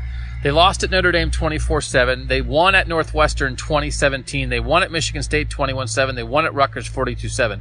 Take out the Rutgers game and they're averaging 19.3 points on the road. Does this feel like a Michigan team that can't win on the road, is that going to be a big factor in this? Do you think they are they a much better team at home? Looking at these scores, Stephen, does it make your eyebrows go up a little bit? Yeah, they're a better team at home, but at the end of the day, this is Ohio State. No, that gets thrown out the window. I think. wow, yeah, they're a much better team. Outside of the Rutgers game, they're a much better team at home. But I think this is the end of the. I think they're going to use their game, their game this week against Indiana the same way Ohio State should use their game against Maryland this week as a chance to kind of put things to, put things together and kind of prepare for the following week because I don't. Neither one of these teams are going into this game worried about whether or not they're going to win or lose this game. So I think. Yeah, the the numbers say one thing, but at the end of the day, I think this is an entirely different situation, and I think uh, Michigan will be fine at Chris Sports Fan underscore then Chris Sports Fan. It felt like the linebackers played better last week. Any particular reason why? This is talked about a lot. Greg Schiano said he actually thinks the linebackers have been playing pretty well all year. Um, they did play better last week. I'm going to write something about tackling because they really tackled better.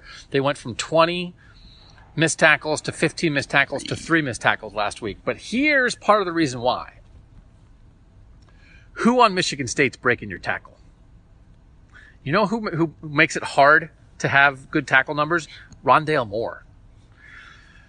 I think there were things in place with that Michigan State offense uh, that made it much easier for the Ohio State defense to look good. So there is some part of me that wonders. I think uh, Greg Schiano was talking about how Mich- how Maryland is going to get them in space, and we'll get to the next question that's related to this. They're going to get them in space, and it's going to be a very different challenge to try to tackle in space. I think it's possible a lot of the reason that Ohio State looked good on defense is because there were just a bunch of Michigan State guys right there in front of them. Yeah, their defense was good because Michigan State's offense was bad. Period. Hurt and stylistically not as difficult to deal with. And their punter kept putting them inside the six yard line. Yes, they were pinned back. So I, am a little hesitant on the defensive uh, cheer with Ohio State because I think a lot was working against Michigan State last week. So I would be on alert for that. Joe underscore OSU. Am I crazy for thinking that Maryland could be tough for Ohio State? They have athletes, and I hate to single any guy out, but Tuf Borland to struggle in space against spread speed teams. Again, Schiano said that's what they're going to do. They're going to motion, motion, motion, and then run little jet sweeps and get guys in space. Baron Browning did not play last week. Urban Meyer did not make that sound like that's a long-term injury, so I think Baron Browning's back this week. Last week was a Tuf Borland game. This might be more of a Baron Browning game. Michigan might be more of a Tuf Borland game, or at least maybe for both of them. So I'll be very curious how they use the linebackers this week. I think we have reached the point where we just know the kind of, of offense that Tuf Borland's better against, and we know the kind that Baron Browning's better against. And That's not a criticism of either of them. I think it's just a reality. Who's your early prediction at JSAT5 for 2019 breakout player on offense and defense? I think Dobbins, I think gets back to the expectations that we had for him coming into this year, I think he has a chance to have that type of season next season.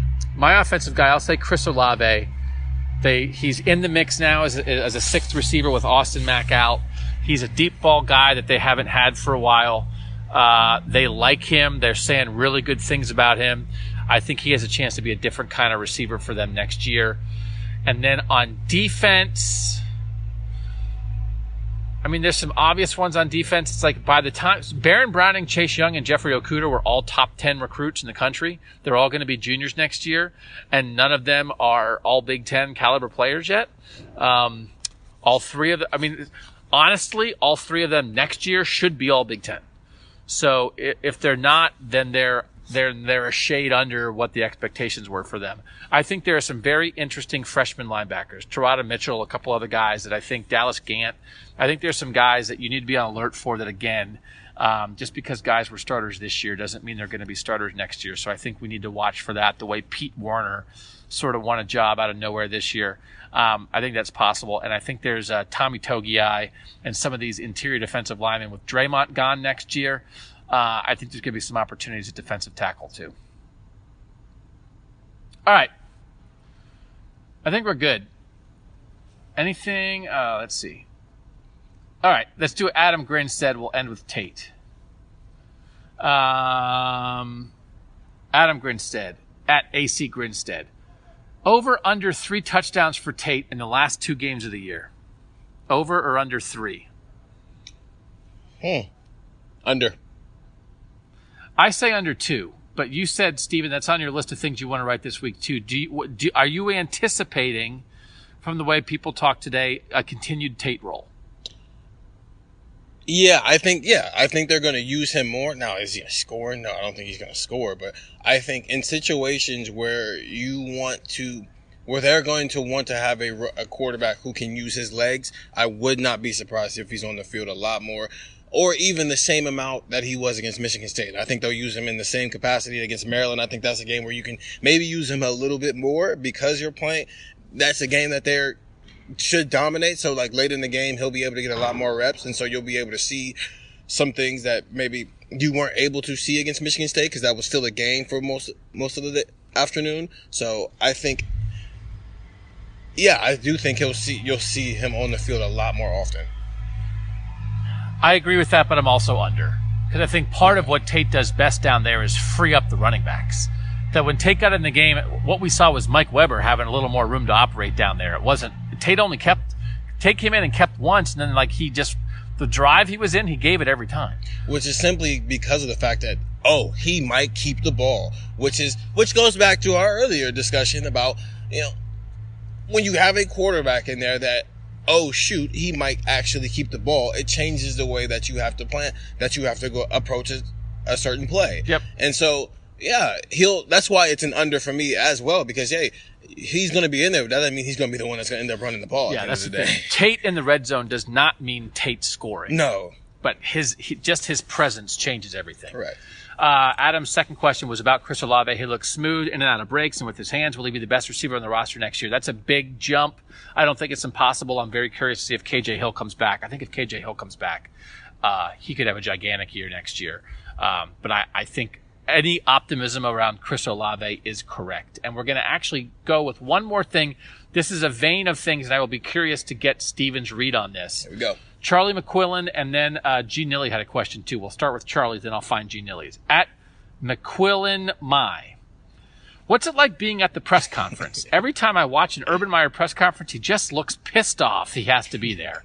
Urban also seems very disrespectful to some of the questions and reporters. I'm a treat the janitor like the CEO type guy. What are your thoughts? So you have now entered the world of Ohio State reporting. Hmm. What is your vibe from the news conferences? I think from, let's just say, the last two weeks being in the press conferences and being in the media availabilities, Urban is exactly what I thought he was going to be like. I don't think he's disrespectful to some people. I just think like he has certain qu- questions that he's just not going to address, just like any other coach or anyone else would have, and he cuts them off a lot quicker than he would other questions. I, but I do think that I don't know if he looks like he's pissed to be there, but I don't think that he does have a look of this isn't the first thing I would want to do with my day. I didn't wake up thinking, "Hey, I can't wait to go do my media availability at 11:45 every single Monday." Yeah. It's definitely more of a chore for him than it is something he's excited. I think they're excited to do it on media day because it means it's a new season and maybe like when they're going to bowl games cuz it's cool, but it's only fun when like you're having a great game. But when it's time to actually be questioned about some things, nobody wants to get questions about their coaching ability. So, yeah. I, there's no coach in the country that looks happy on a Monday or a Tuesday to be No. in talking to reporters. So I think you have to keep that in mind. Um, I will say this: a couple things. One is Urban is much more direct and gives you much better information to use in your stories than Jim Tressel did. Jim Tressel talked in circles, and he did it on purpose. It's not like a slam on Jim Tressel. It was his strategy. He filibustered. We got Jim Tressel every week for like an hour. We get Urban for like 20 minutes. You get more And- from Urban than you do from Jim Tressel. or 20 minutes of Urban is is so much more valuable than an hour of Jim Tressel. It's not even close. And that's just a reality. Urban, when he got here, it was like the, the confrontation he'd had with Jeremy Fowler on the beat down there that a lot of people remembered of, of Urban coming up and talking to him. Like people were kind of like, oh, I wonder what this guy's going to be like. Um, there's been none of that. That has like never happened in seven years here. And I've been every time he ever talked, I was there. So like, You sure? I, I, I think. What do you mean? you sure? Sure about what? Are you going to? Are you going to be there this Saturday? Oh yeah, yeah. I go to every game. Shouting in an empty building. So I will say that uh, that he actually is really good with us. He's he's interesting. He's honest. He's straightforward. But I will also tell you this, and I'm old and I have gray hair and I have a feel for this. You have to read the room sometimes with him, and you have to understand the kind of questions that will get an answer and the kind of questions that won't. You have to understand the kind of phraseology you can use that can get him to shut down, and ways that you can get him to open up. Um, and sometimes what happens, and it happens a lot here at Ohio State because of what Ohio State is. A lot of times we end up going in there after a win. They win on Saturday, and we go in on Monday and have asked 20 questions about what's wrong with you guys. They just beat a ranked team on the road by 20, and it's like, what's wrong with this? Did you fix this? Why can't you do this? Whatever.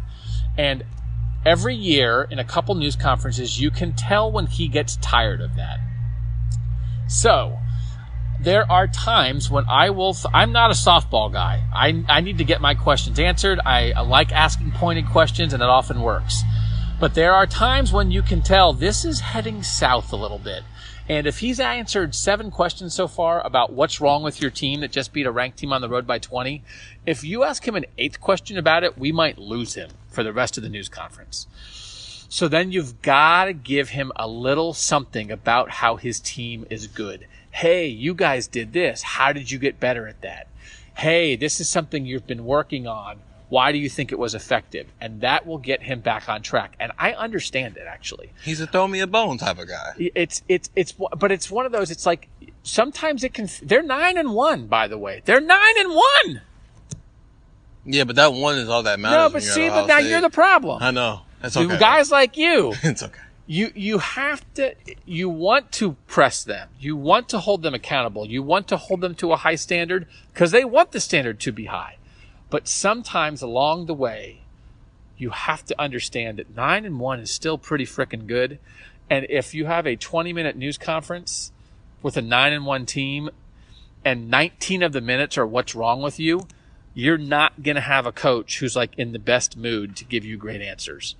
Maybe like 16 minutes of bad and four minutes of good. Like you've gotta, and I think like I can feel it sometimes when the mood is turning and then I will try to go a certain way. And, and it's the same thing the other time. Sometimes it's so too happy and it's like, hey, there's problems with this team. Boom, boom, boom.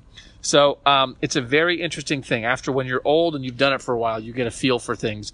And not to brag, it's not bragging. Who would be like, oh, I'm really good at reading the mood at press conferences. What a skill I have. I mean, that's a good skill. But I can. I can tell. I can tell when a certain and people. Sometimes it's like, nope, I can t- the way like the topic you had a chance to get an answer on that topic, but not the way you asked it. You've got to ask questions the right way. This is the last one for G from G Nilly ninety seven. He's asked it a couple weeks, and it's in this same vein. How does Jerry Emig, who is on Twitter at Buckeye Notes, if you guys want to follow him, he's the sports information director for Ohio State. How does he determine who gets to ask questions and in what order during Urban's presser? So, Stephen, have you did you did you notice like the Jerry like y- the Yeah. nod, the nod? Explain the nod. The nod is is the way to like cue yourself up of hey, I have a question. And like in the, the last two weeks I've seen like the nods.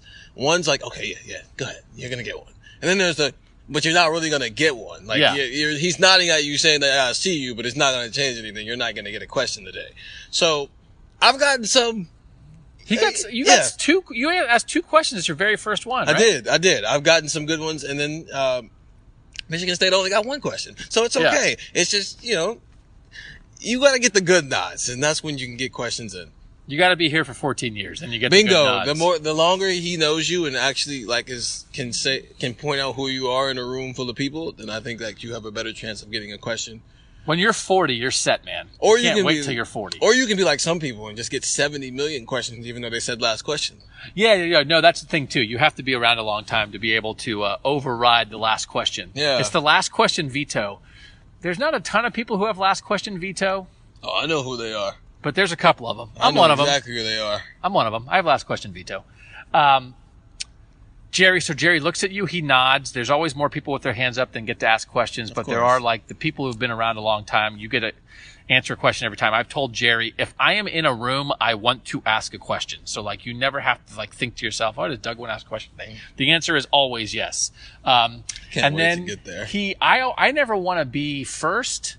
I like to be more middle or back because then I get to see what other people asked and maybe get some of the generic stuff out of the way, uh, and also get to read the room a little bit. Um, but it is a fight, and I know there's people who get frustrated sometimes that they don't get called on as much. Um, but uh, that's not me, so I don't care. Hey, Hey, build your clout, man. You'll get there. yeah, you earn it, and that's that's fine. And then, or, you know, I mean, like, uh, it, it, but but, and it's the people who show up who go to all the road games, who come to everything. Um, you know, they get a little more. They get a little more. But Steven will get his, baby. Steven, work when you work for Cleveland.com, man, that is no joke. That's another the- golf cart. It's like a Laker jersey. All right, that golf cart is our sign to get out of here. So thanks to you guys, as always, um, for listening. And here's what we're going to do now. That's the end of us. And we're going to go now to this 40 minute Dwayne Haskins interview. It's a little different version of Buckeye Talk this week. We're moving in and out with some stuff. I wanted to get to Dwayne Haskins before Michigan week, and I had been talking to Ian Wharton about this. He could do it on Monday night, so he and I knocked it out Monday night. If you care at all about Dwayne Haskins as a quarterback at Ohio State, as Dwayne Haskins as an NFL draft prospect, Dwayne Haskins, what he's done good, what he's done bad. Ian Wharton has tracked since 2012. He's tracked 54 different quarterbacks who are the best NFL prospects in college. And he will tell you where Dwayne, Dwayne Haskins ranks among those 54 quarterbacks in various categories. This guy is an unbelievable database. He's an unbelievable Twitter follow. Um, I would encourage you to do that at NFL Film Study. And I would greatly encourage you to listen to this interview with Ian Wharton, and then I'll come back at the end and say that thing I say at the end of the podcast. Joined here on Buckeye Talk by Ian Wharton, one of my favorite Twitter follows for college and the NFL. I love the way this guy breaks down players, um, breaks down the game. He he does a lot of college football stuff for Bleacher Report, but I would uh, I would encourage you to follow him on Twitter at NFL Film Study to get a taste of everything he does. And I think my absolute favorite thing he does, which is a service to football fans, is these threaded, not threaded, threaded threads. These threads you do, Ian, on quarterbacks through a season, where you have all these gifs of a single quarterback, and if you're trying to learn a guy, you can go right to your Twitter account. Ian, how did you figure out that this was a way that you wanted pre- to present quarterbacks to the world? Um, yeah, so I was kind of just going back and finding YouTube games of old quarterbacks because I just wanted to kind of educate myself on how some of these quarterbacks were um, that I missed out on. So like 80s, 90s quarterbacks, and so I just kind of decided, well, you know, why don't I share what I'm seeing, kind of share the special plays and maybe some of the boneheaded plays that guys like Drew Brees and Michael Vick and Steve Young, these guys what did they do in college? You know, it, we kind of assume that these guys are all perfect because they go to the NFL and they're amazing talents. But what I kept finding is they weren't always perfect. They always made mistakes and you know they kind of worked through it. You kind of get to see the progression of the season um, by doing one of these threads, and so um, kind of started this. I think I think last year was the year where I really started putting them together um, for all the eligible quarterbacks. I just thought it would be kind of a cool experience to kind of show some of the a lot of the good and then some of the bad. I mean, try not to highlight too much of the bad because you know, like I said, all of these guys kind of go through ups and downs. So um, I think people tend to enjoy it because of that way it's it's really easy to search. So this Haskins thread, I, I love um, the Dwayne Haskins thread, which is what we have you on here for to talk about Dwayne Haskins. But I think again, why talking to guys like you is so important is that Ohio State fans know Dwayne Haskins. They know what he's done this year, but they don't have the context of Dwayne Haskins compared to other college quarterbacks. So, of the guys that you have closely observed and broken down among college quarterbacks this year, where is Dwayne Haskins in that mix right now in your mind?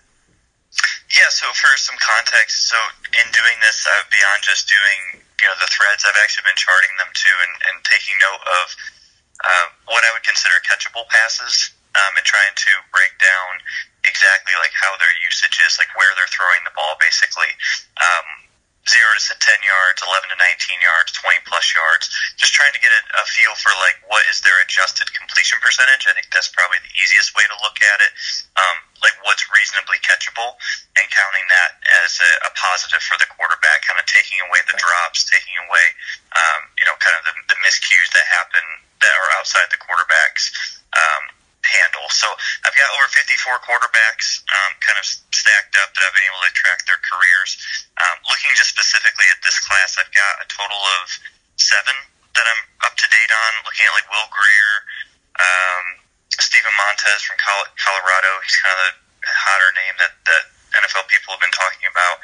Um, then a lot of the other guys too that we know, just like basically draft eligible guys. Justin Herbert.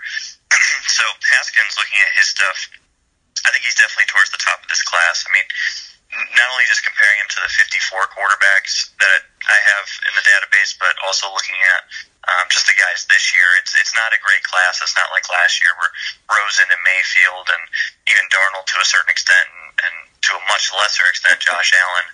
Um, I always appreciate a good Josh Allen shot, Ian. I'm, I'm here for every Josh Allen shot we can take.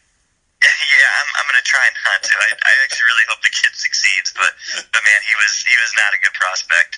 Um, at least in, in terms of what I look at. So I, you know, looking at it like that, like this class is not that class, and so we, we kind of have to keep that in mind. But Haskins is extremely impressive. I mean, he is such a natural thrower of the ball, and and just and also for for uh, for a little bit of a reveal the curtain. I remember because I'm a nerd.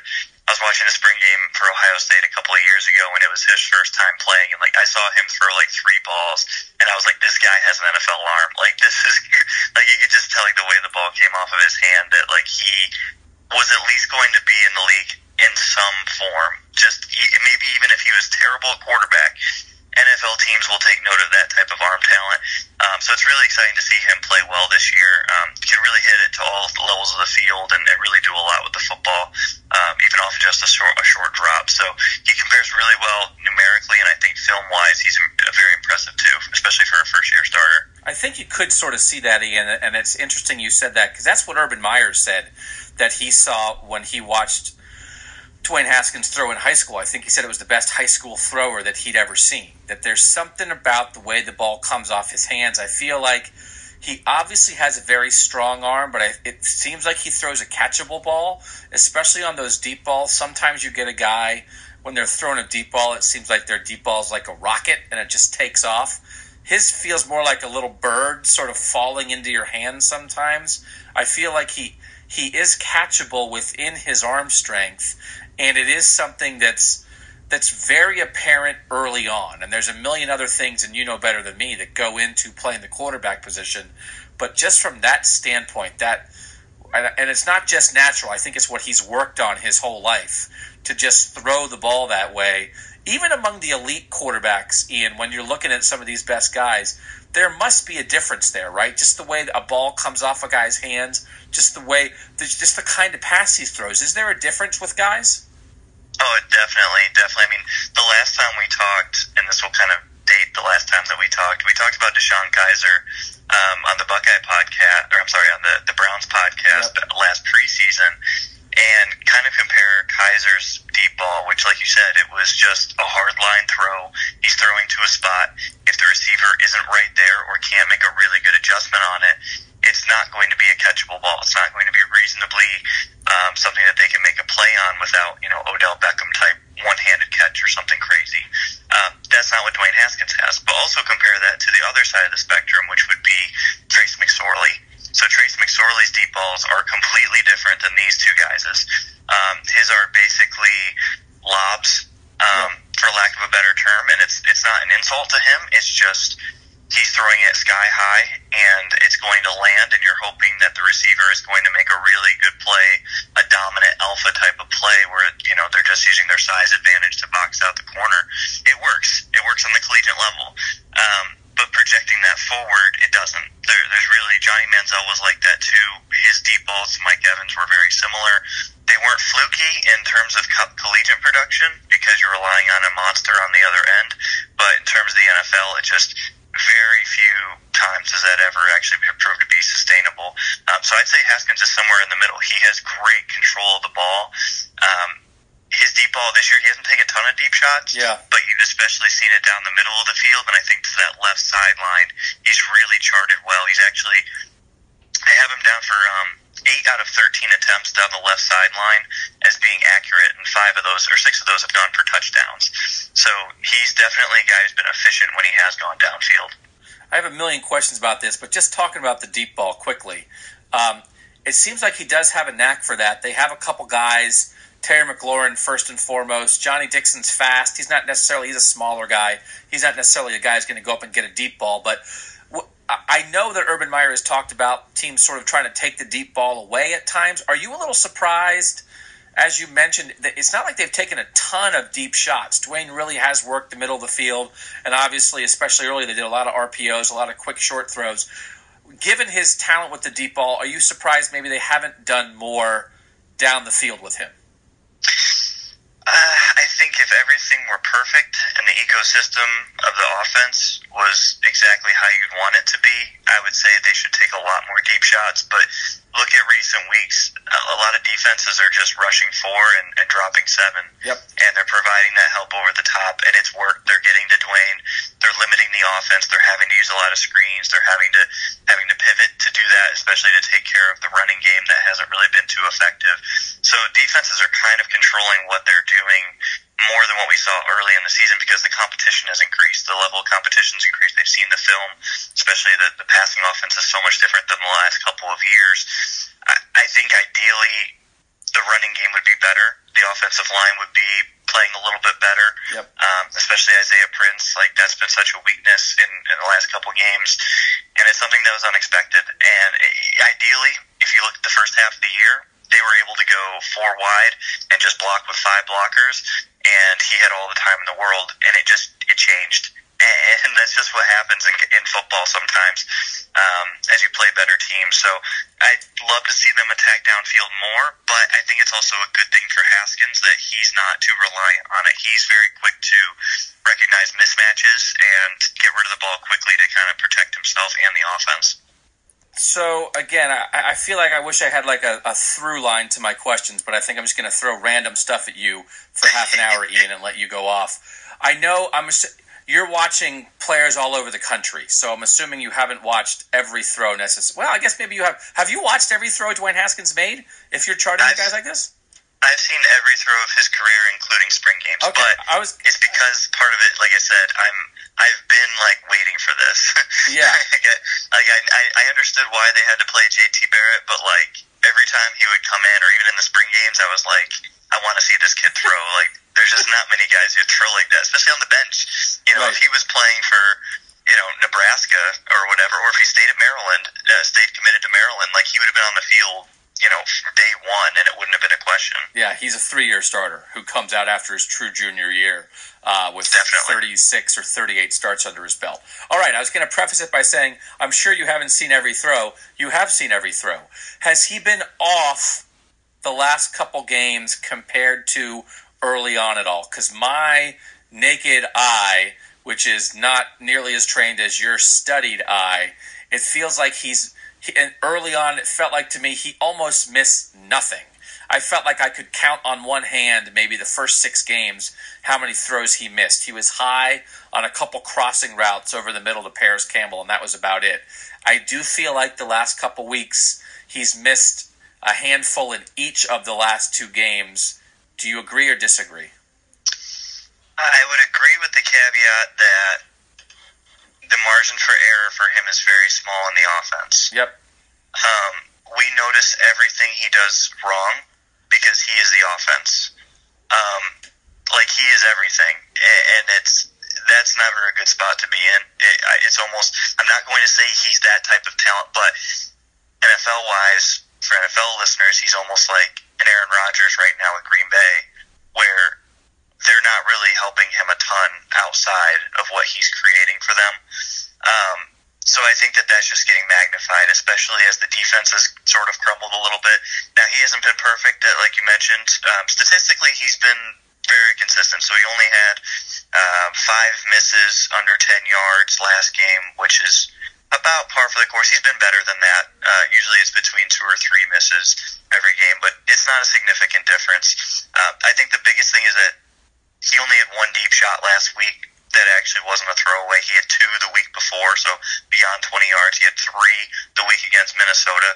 So we're just seeing less verticality within the offense, and so therefore it's just it becomes you know these short passes over and over, intermediate passes, uh, a handful of them throughout the game. So I think we're just noticing when he misses more and when he's pressured. I think that there becomes you know there's less plays overall, so we're putting a bigger emphasis on it. Right.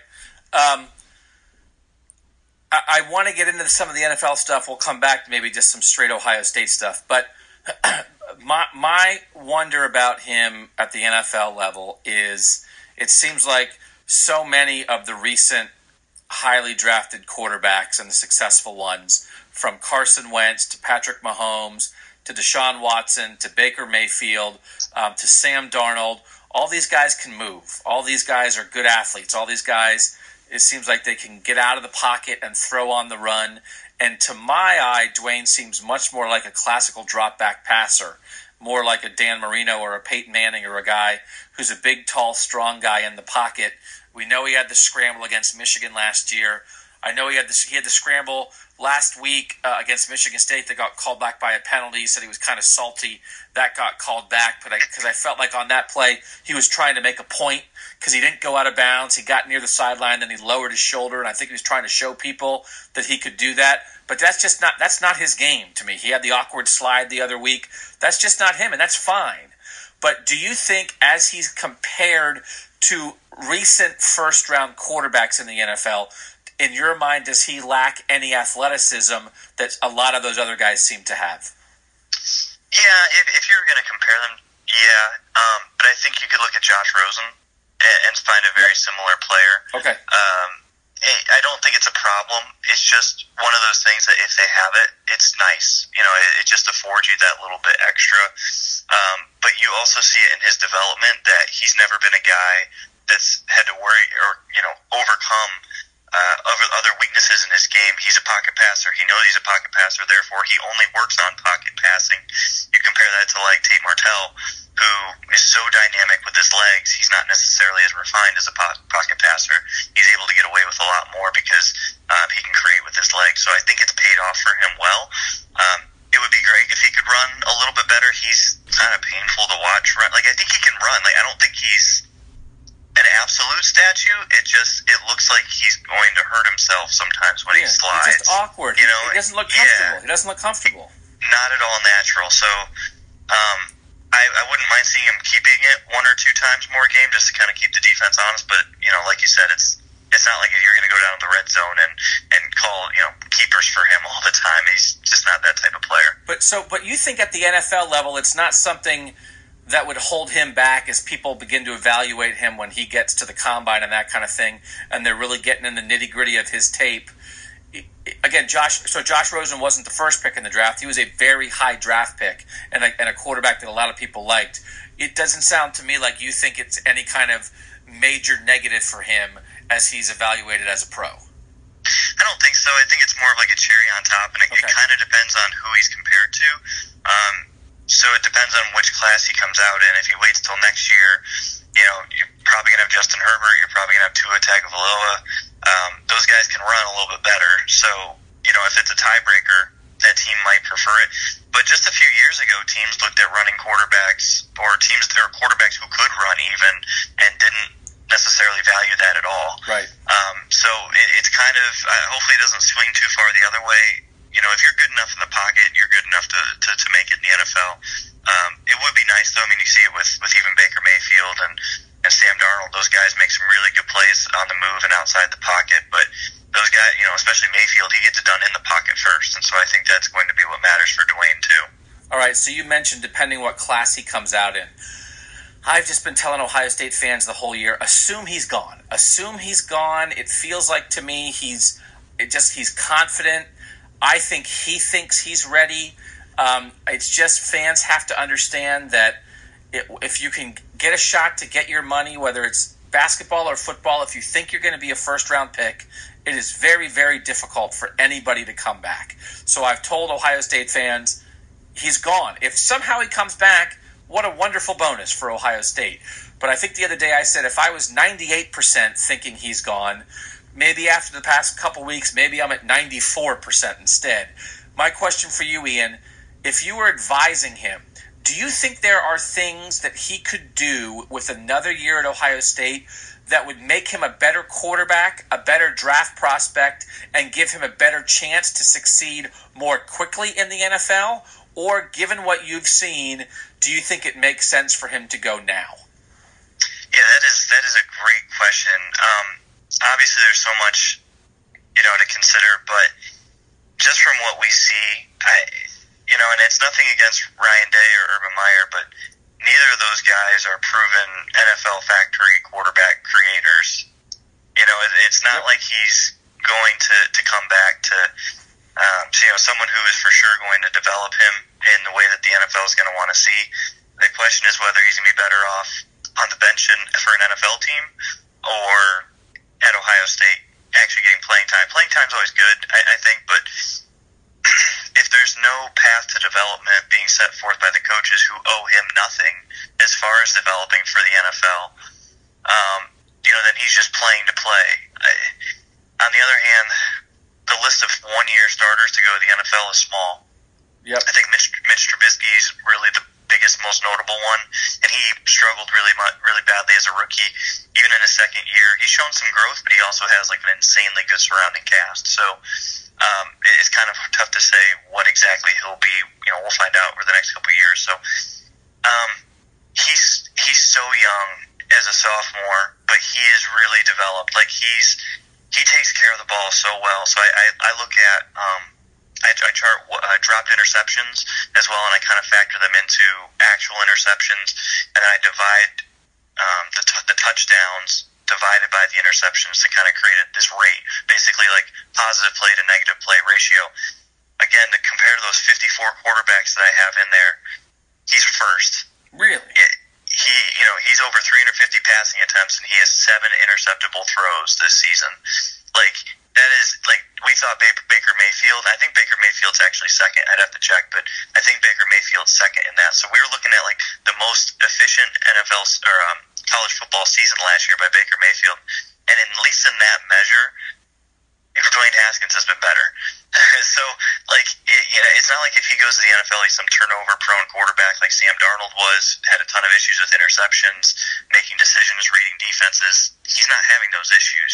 So I think mentally he is ready. I think it's going to be a matter of um, his consistency, and I think that's what you wanted to see if he comes back for a second year. How does he handle pressure?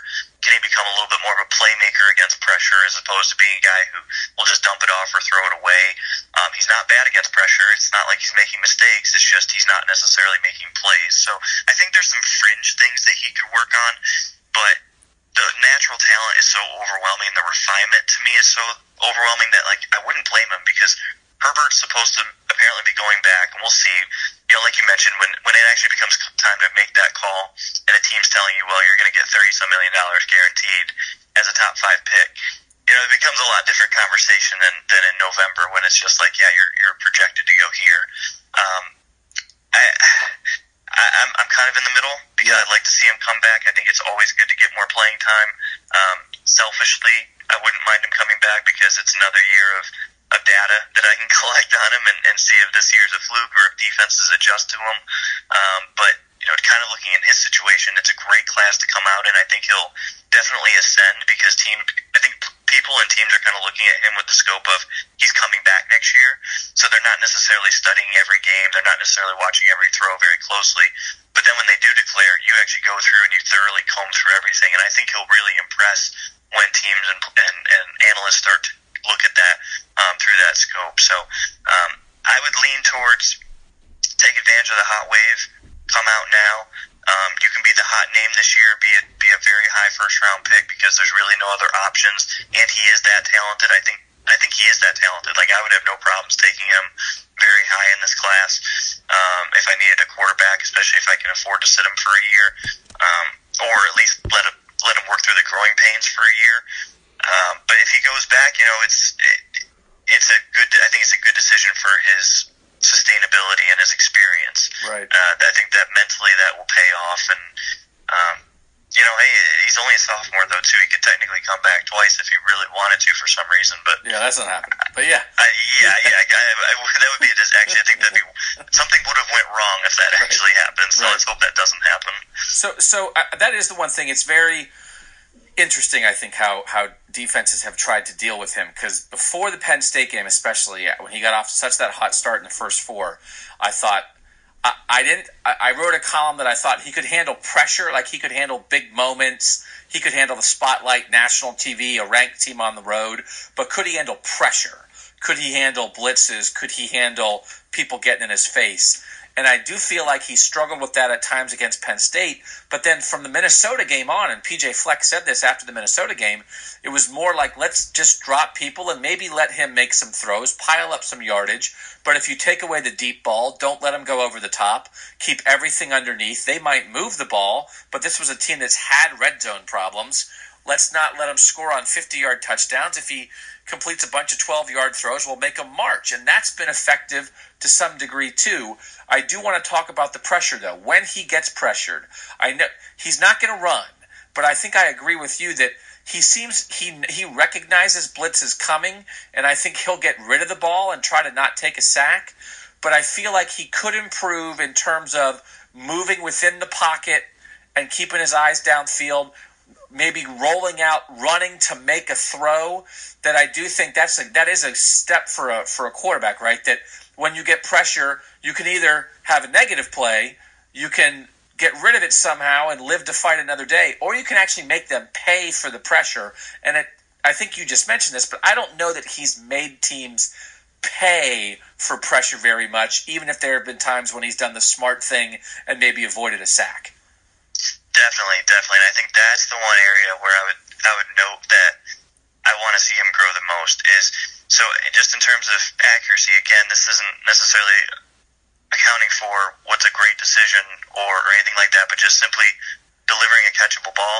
I have him fifth total among those 54 quarterbacks. So when he is throwing the ball and not throwing it away when he's pressured, he's making a good decision, at least as far as getting the ball on target and, and giving this receiver a chance. So he's very accurate when pressured. It's just, again, like you said, I'd actually like to see him maybe take more sacks. Yep. And that sounds weird, but you almost want more of a risk there because you want him to extend the play. Like you said, shuffling around in the pocket. You want to kind of see him get to like that Tom Brady, Philip Rivers model where you're buying time, buying time, but you're not moving really. You're just kind of shuffling a little bit here and there. You're buying some angles. You're creating some angles for your blockers, and then boom, something finally springs free, and he's got a quick release. He can get that ball out. We know he's super accurate. He can hit guys all over the field. So that's kind of a, a like a next level thing. Like that's where like when you see that, you're like, oh, okay, like that's someone that like now we can't really blitz him because if we blitz him, he's just going to you know carve us up and, and find the weakest spots possible. So I think that's an experience thing. It may just be a, a trait thing too. I don't know if maybe just intrinsically that's just not who he's going to be. Um, the good news is at least he's not a disaster against pressure. He doesn't Yeah. fold under pressure. That's great to see. It's a, it's certainly a, a high floor situation. Now we got to see if he has that high ceiling, and I, I think that would be the if he does come back for next year, um, that's going to be the big area for growth. Is is how refined can he become, um, identifying those weaknesses. Uh, the, when the play actually starts, like after the play starts, can he extend that play just a little bit and then find that big break somewhere? So I'll be very curious whenever he gets to the combine, and again, I'm assuming it's going to be this after this season. Um, I don't know that his athletic testing numbers are going to be great, but I think when he gets out there and throws the ball, his accuracy, his arm strength, that miles per hour thing they do, and then I think when he gets on the board, I think he's going to be really good. I think he's really smart. I think he's really smart. I think he's really football smart. I think he has really good football instincts. I think he's very confident in the throws he makes. I think he can look at a play, assess a defense, figure out who's open, maybe get through a couple reads, and make the right throw almost all of the time. And then when he makes it, he's accurate and he has good arm strength. When we talk about that part of it, Ian, the basics of that, throwing the football, how do you think he compares? You're talking about these 54 guys you've charted and that you've looked at uh, the quarterbacks over the last couple years that have gone to the NFL. How would you just describe his ability to throw the ball with accuracy, with power, and to make a, a correct read and make the throw to the right place? When he puts all that together, what's the context for him there? Yeah, I, I think this is where I've kind of been sold on him, um, and I think this is where teams are going to get sold on him because he's so quick pre-snap. I think to find mismatches, and and this is why I've actually seen this as a criticism that well, it's just short pass over short pass, but the context of that is is that he's identifying his guys coming open so quickly, or he knows that his guys are going to be open because the pre-snap looks. Um, that he's just taking advantage of it, and he's supplementing that run game by getting those short passes and keeping the offense on time. I think that's a huge strength of his. He's so accurate on short passes. Fourth in my database on, on from zero to ten yards. That's behind guys like Teddy Bridgewater, Russell Wilson, Baker Mayfield. That's it Yep. There's no one else more accurate in my again it's a limited sample but uh, you know it, those are guys that that feasted mentally as well as physically um, so it's really encouraging to see that from him uh, you look at the arm talent I mean he he has a phenomenal arm I don't think that he has the strongest arm at least in terms of I don't think it's Matt Stafford I don't think it's Patrick Mahomes um, or even Josh Allen but it doesn't mean that it doesn't inhibit him from making any throw. He doesn't have to be set. His feet can be a little bit off. Um, if he does roll out of the pocket, we've seen him a couple of times that he has rolled out of the pocket. He can hit intermediate throws. Um, we just haven't seen it too often. Uh, I think the total package is there, at least physically and mentally, from what we've seen. Um, it's just going to be a little bit of the nuance of the game, the little minute details that, that end up determining kind of where he falls on the spectrum but I don't really see it like a bust potential. Like it's not like we're talking about Cardale Jones, Right. who you know with him it, it was a bit, a bit of scattershot. You know, um, it's actually funny kind of looking at their zero to ten accuracy. I've got Haskins at almost eighty three percent of his passes are catchable from zero to ten yards. Cardale Jones um, was at sixty two percent of his passes That's a big drop. Yeah. huge drop. So Cardale was third to the bottom in this database, and, and like I said, uh, Haskins is fourth from the top. So just totally different ball games. These guys are playing. Um, he's in another stratosphere uh, compared to at least someone that you know Ohio State fans can kind of um, compare to and think back to. So uh, that doesn't mean Cardale wasn't talented, but I think Haskins is definitely a lot more gifted as far as natural throwing ability. Yeah, it's interesting. That's been a comparison that a lot of people have made. Just because there haven't been. I mean, Urban Meyer doesn't play throwing quarterbacks; he plays running Yeah. quarterbacks. So those are the two guys that get compared a lot. Cardale, if they stood on the on the goal line and said who can throw it farther, I think Cardale could probably throw it 10 or 15 yards farther than Dwayne, and Dwayne has a really strong arm. And I think if I'm sure Cardale would beat Dwayne in a 40 yard dash. But in terms of like the intricacies of playing the position and accuracy and making the right read and figuring out pre snap what a defense is going to do, Dwayne is light years ahead of where Cardale was. And I always thought maybe Cardale, when he got to the league, would get better at some of that stuff. And I thought he did have an upside as a starter, and that's obviously not the way it went with him. But it feels like Dwayne's foundation, even within an offense that isn't necessarily built for a quarterback like him, they've kind of jerry rigged it to make it work this year. Um, he seems like, and I know he has a, a quarterbacks coach from high school that's very important to him, that's really helped him a lot. It feels like his foundation for the NFL just his understanding of the game seems really solid to me, and it sounds like you've just said you've said that for the last half hour. Yeah, definitely, and and it, I'm interested to see um, the feedback from teams when they do interview him on the whiteboard, and, and because it just seems like he it comes very quickly for him. Yep. Um, I mean, it it is really remarkable. I think what we've seen this season because it's not like I was kind of waiting. I was kind of waiting to see if it was going to be a Geno Smith type of year where he has like a hot six weeks and then defenses say just do this and he'll melt down. You know, they'll force him into his weaknesses, but. And, and I don't think that he's been a star necessarily in some of these big games like Penn State, Michigan State and I don't think that's all on him. I think that's some of limitations of the offense or good job by the defense to force the unit into their weaknesses. Kind of talk about like the red red zone issues a little bit. Um, some of that are some of his issues, but I think some of them are also just the Ohio State offensive issues. Yeah. Um, so I'm, I'm interested to hear like the feedback that, that teams give if we do ever hear any feedback as far as how he, because I would think that he's going to be very quick because on the field, he's certainly noticing things quickly and he's avoiding disastrous throws, um, at, at, at, certainly at a consistent level. Yeah, I think it's after watching JT Barrett double pump for three years and seem to hesitate on throws and maybe not wanting to try to squeeze it into windows.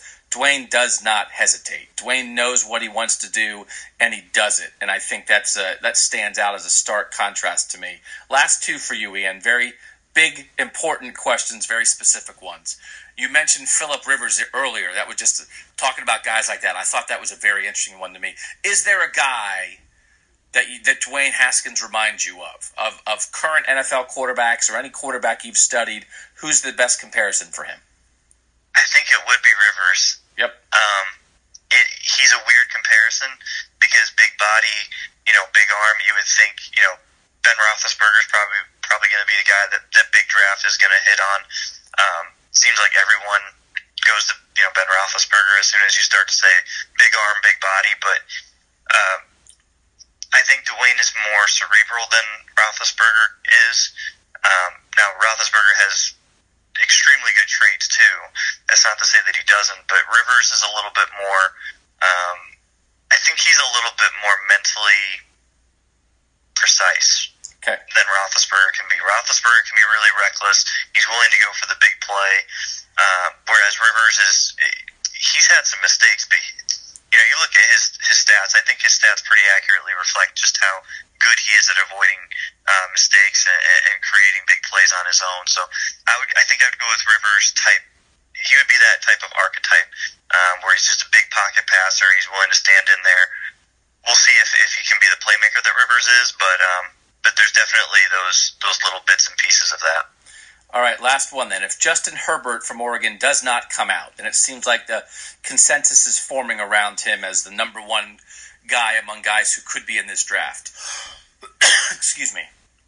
If he does not come out, could Dwayne Haskins be the number one quarterback taken in the 2019 draft? And could he possibly be in consideration if a team like the Giants, that is quarterback needy, ends up with the number one pick? Or if Dwayne would be in the mix for the first quarterback off the board, even if you need a quarterback in the top five, let's say, would you have to take Nick Bosa or one of these other defensive linemen or some of these other guys who seem like sure things just because maybe the quarterback crop then is not quite as good? Could he be the first quarterback, and how potentially high do you think he could go? My hot take would probably be, and because I've seen every snap of Herbert's too, I I think I would take Haskins over Herbert. Really? Okay. Yeah, Okay. yeah. And and part of it is Herbert over the last four or five games just hasn't really done much. It, it, like nothing. Like he's barely even been in the game. Uh, it, it seems like he's, you know, he's a young guy too. He doesn't have much more experience than Haskins, and I think he's kind of going through that swoon where it's, you know, defenses have kind of figured out, hey, you know, if we can put any bit of pressure on him, he he kind of crumbles uh, and the offense is a whole lot less effective. I think that Haskins has a much more natural feel to him. Uh, I think that he plays a lot more confidently than Herbert does at times. It's not to say Herbert's not talented. It's just I don't think that Herbert's bulletproof. And we saw some really lofty comparisons a couple weeks ago from from I think it was NFL.com. They had like Andrew Luck, like people comparing him to Andrew Luck. Uh, Herbert's definitely not like an Andrew Luck type prospect. I think the NFL might value Herbert more um, because they've seen him, I think, six more games or so. But I don't, I don't really know if that'll hold up. So whether he comes out or not, I would, I think I would take Haskins over him, and some of that's going to be determined by interviews and, and what's on the whiteboard. But I'd feel more comfortable going with the more naturally talented player, which is for me Haskins. Um, and I, it, it becomes tough because a team, it depends on the situation, but like the Giants need a quarterback. Period. Um, I don't think they can really afford to wait to 2020 on one. I think they need to take one very high in this draft. Um, I think Nick Bosa is incredible, and it's almost like a Myles Garrett situation where he should be the top pick like 99% of the years. Um, but they certainly have a decision to make because as great as Nick Bosa is, he's not going to win you games like a great quarterback will. Um, so I definitely think Haskins, even if Herbert does come out, I think he'll be a top 10 pick. Uh, it just kind of depends on if teams are going to be sold on the one year starter thing. They tend to be a little weird about that, but they went for it with Trubisky, so maybe they go for it again here. Um, as far as coming down to, you know, Bosa versus versus Haskins, it's going to be tough. I think they might go with Bosa because Bosa's also been on the radar since he was a senior in high school, so or even I think junior in high school. Yep. Um, is so there anybody that's else? always tough to break. Is there anybody else? Is there, so if it's not Herbert, who do you think anybody else would be in contention with Haskins to be the first quarterback off the board? Whether it's Grier or Drew Lock or that Duke kid, or or do you think it, in your mind would you be pretty comfortable with Haskins as the top quarterback? Personally, I'm I'm not going to have another quarterback in like the top two rounds. Um, Tyree Jackson from Buffalo would be a guy who I have interest in, not in the first round, um, but shortly after. Daniel Jones from Duke, he's going to be another day two guy. He might sneak into the first round. I wouldn't recommend it to teams, but they might fall in love with him. Maybe he's, you know, maybe he's a savant like Carson Wentz is, where you know college film doesn't really matter, and he's just a, a genius, so he's going to become really good in the pros, kind of like Wentz did. Um, I, I don't foresee that though. Like a lot of these guys are developmental talents. Um, they really have struggles on a week to week basis. We haven't seen that really with Haskins. He's I think he's had some not as great moments, but he's not had games where he just doesn't even look like he would be in the conversation for the NFL. Um, a lot of these guys have had those games and, and they've stacked up over multiple weeks. Um, even a guy like Will Grier, I think Grier's going to be probably like a, a third rounder, maybe late second rounder, third rounder, um, just because physical limitations. Um, so it's, it's just not a great class overall, and I'd be surprised if teams are, are reaching too much on these guys. I'll tell you what, Ian. If Dwayne Haskins listens to Buckeye Talk this week, he's definitely gone. 'Cause if yeah, he's, he's feeling good about himself. He's like, man, I might. It's me and Bosa for the Giants at number one. I'm out of here. Um, it's really interesting to think about. It's really interesting to think about, and we just know the history of Big Ten quarterbacks. They just haven't had guys like this um, come through this conference, and so this is this is a really big deal. And uh, I know Ohio State fans would love to have him back, but um, I just think this is going to be a rare one year blip in the Urban Meyer era. Like, hey, remember that time we had that guy who could really throw it? Um, and you have to enjoy it while it's here because it's a rare thing, and I think he's a rare guy in a lot of ways. So, Ian Wharton, you guys can follow him at NFL Film Study. I could not give a higher Twitter recommendation than Ian. He just has uh, great football analysis and like almost no nonsense. You know, no offense to anybody else, Ian, but sometimes you know you get people who you follow on Twitter and like one minute they're breaking down uh, football stuff and like the next minute they're you know putting out uh, 30 photos of the squirrel in their backyard or something, you know, and you don't you don't really seem to be a guy like that to take 30 squirrel pictures, right? Yeah, I try to avoid, you know, much of the personal stuff. I know people don't really care too much. I don't really care to share it either. I'm not huge on like, you know, being all out there and everything with that stuff. I mean, yeah, I like having personal conversations with folks, but I'm not going to force it down your throats. Like, you guys can DM me if you really care about that stuff. He'll send you squirrel pictures on DM. But I do think, and it's important, I think, for Ohio State fans. A lot the guys we've talked about, um, they're on Ian's Twitter account. If you want to learn more about not just Dwayne Haskins, definitely find the Dwayne Haskins thread from Ian and watch that. But then also watch some of these other guys he's broken down. Like he said, it just gives you a context of these guys at their best, plus some of the plays where they weren't at their best. But it's a really good, easy, informative way to learn about the college quarterback. So, Ian, I'm a fan. I enjoy your NFL work. I enjoy your college work. Uh, greatly appreciate your time on this. Nobody could have broken Dwayne Haskins down the way you just did. So, we are grateful on behalf of the Buckeye Talk Nation that you took uh, 43 minutes out of your night to do this. So, thanks so much. It was definitely my pleasure. Thank you so much. And that's it. Sorry about that, guys. I, I, spent five hours Wednesday morning trying to process this thing. It got corrupted. I put some files in the trash. That that was a mistake. I had to get them out of the trash. I finally had the Haskins interview to the point where I could listen to it, but it would not save. So what you just listened to was a recording of a recording. Um, and I apologize for that. I was really nervous about losing that Ian Wharton interview because I thought the quality of the content was so good. One of the best interviews I've done on any podcast here at cleveland.com just because the guest was so informative. And I, I couldn't believe we almost lost it. So I really apologize for the audio quality of that. I think it was still definitely still worth it though. So I'm just a little off my game. It, it ticks me off when that happens. I feel like I've been off my game for a couple weeks. We'll get it back. Uh, the podcast ratings at 4.72. We got to get to 4.75 on iTunes to get back to a five star. We're four and a half star. We'll, get it back. We'll get it back. So again, always appreciate you guys sticking with us. Did not get to the Gmail questions this week. Keep sending those.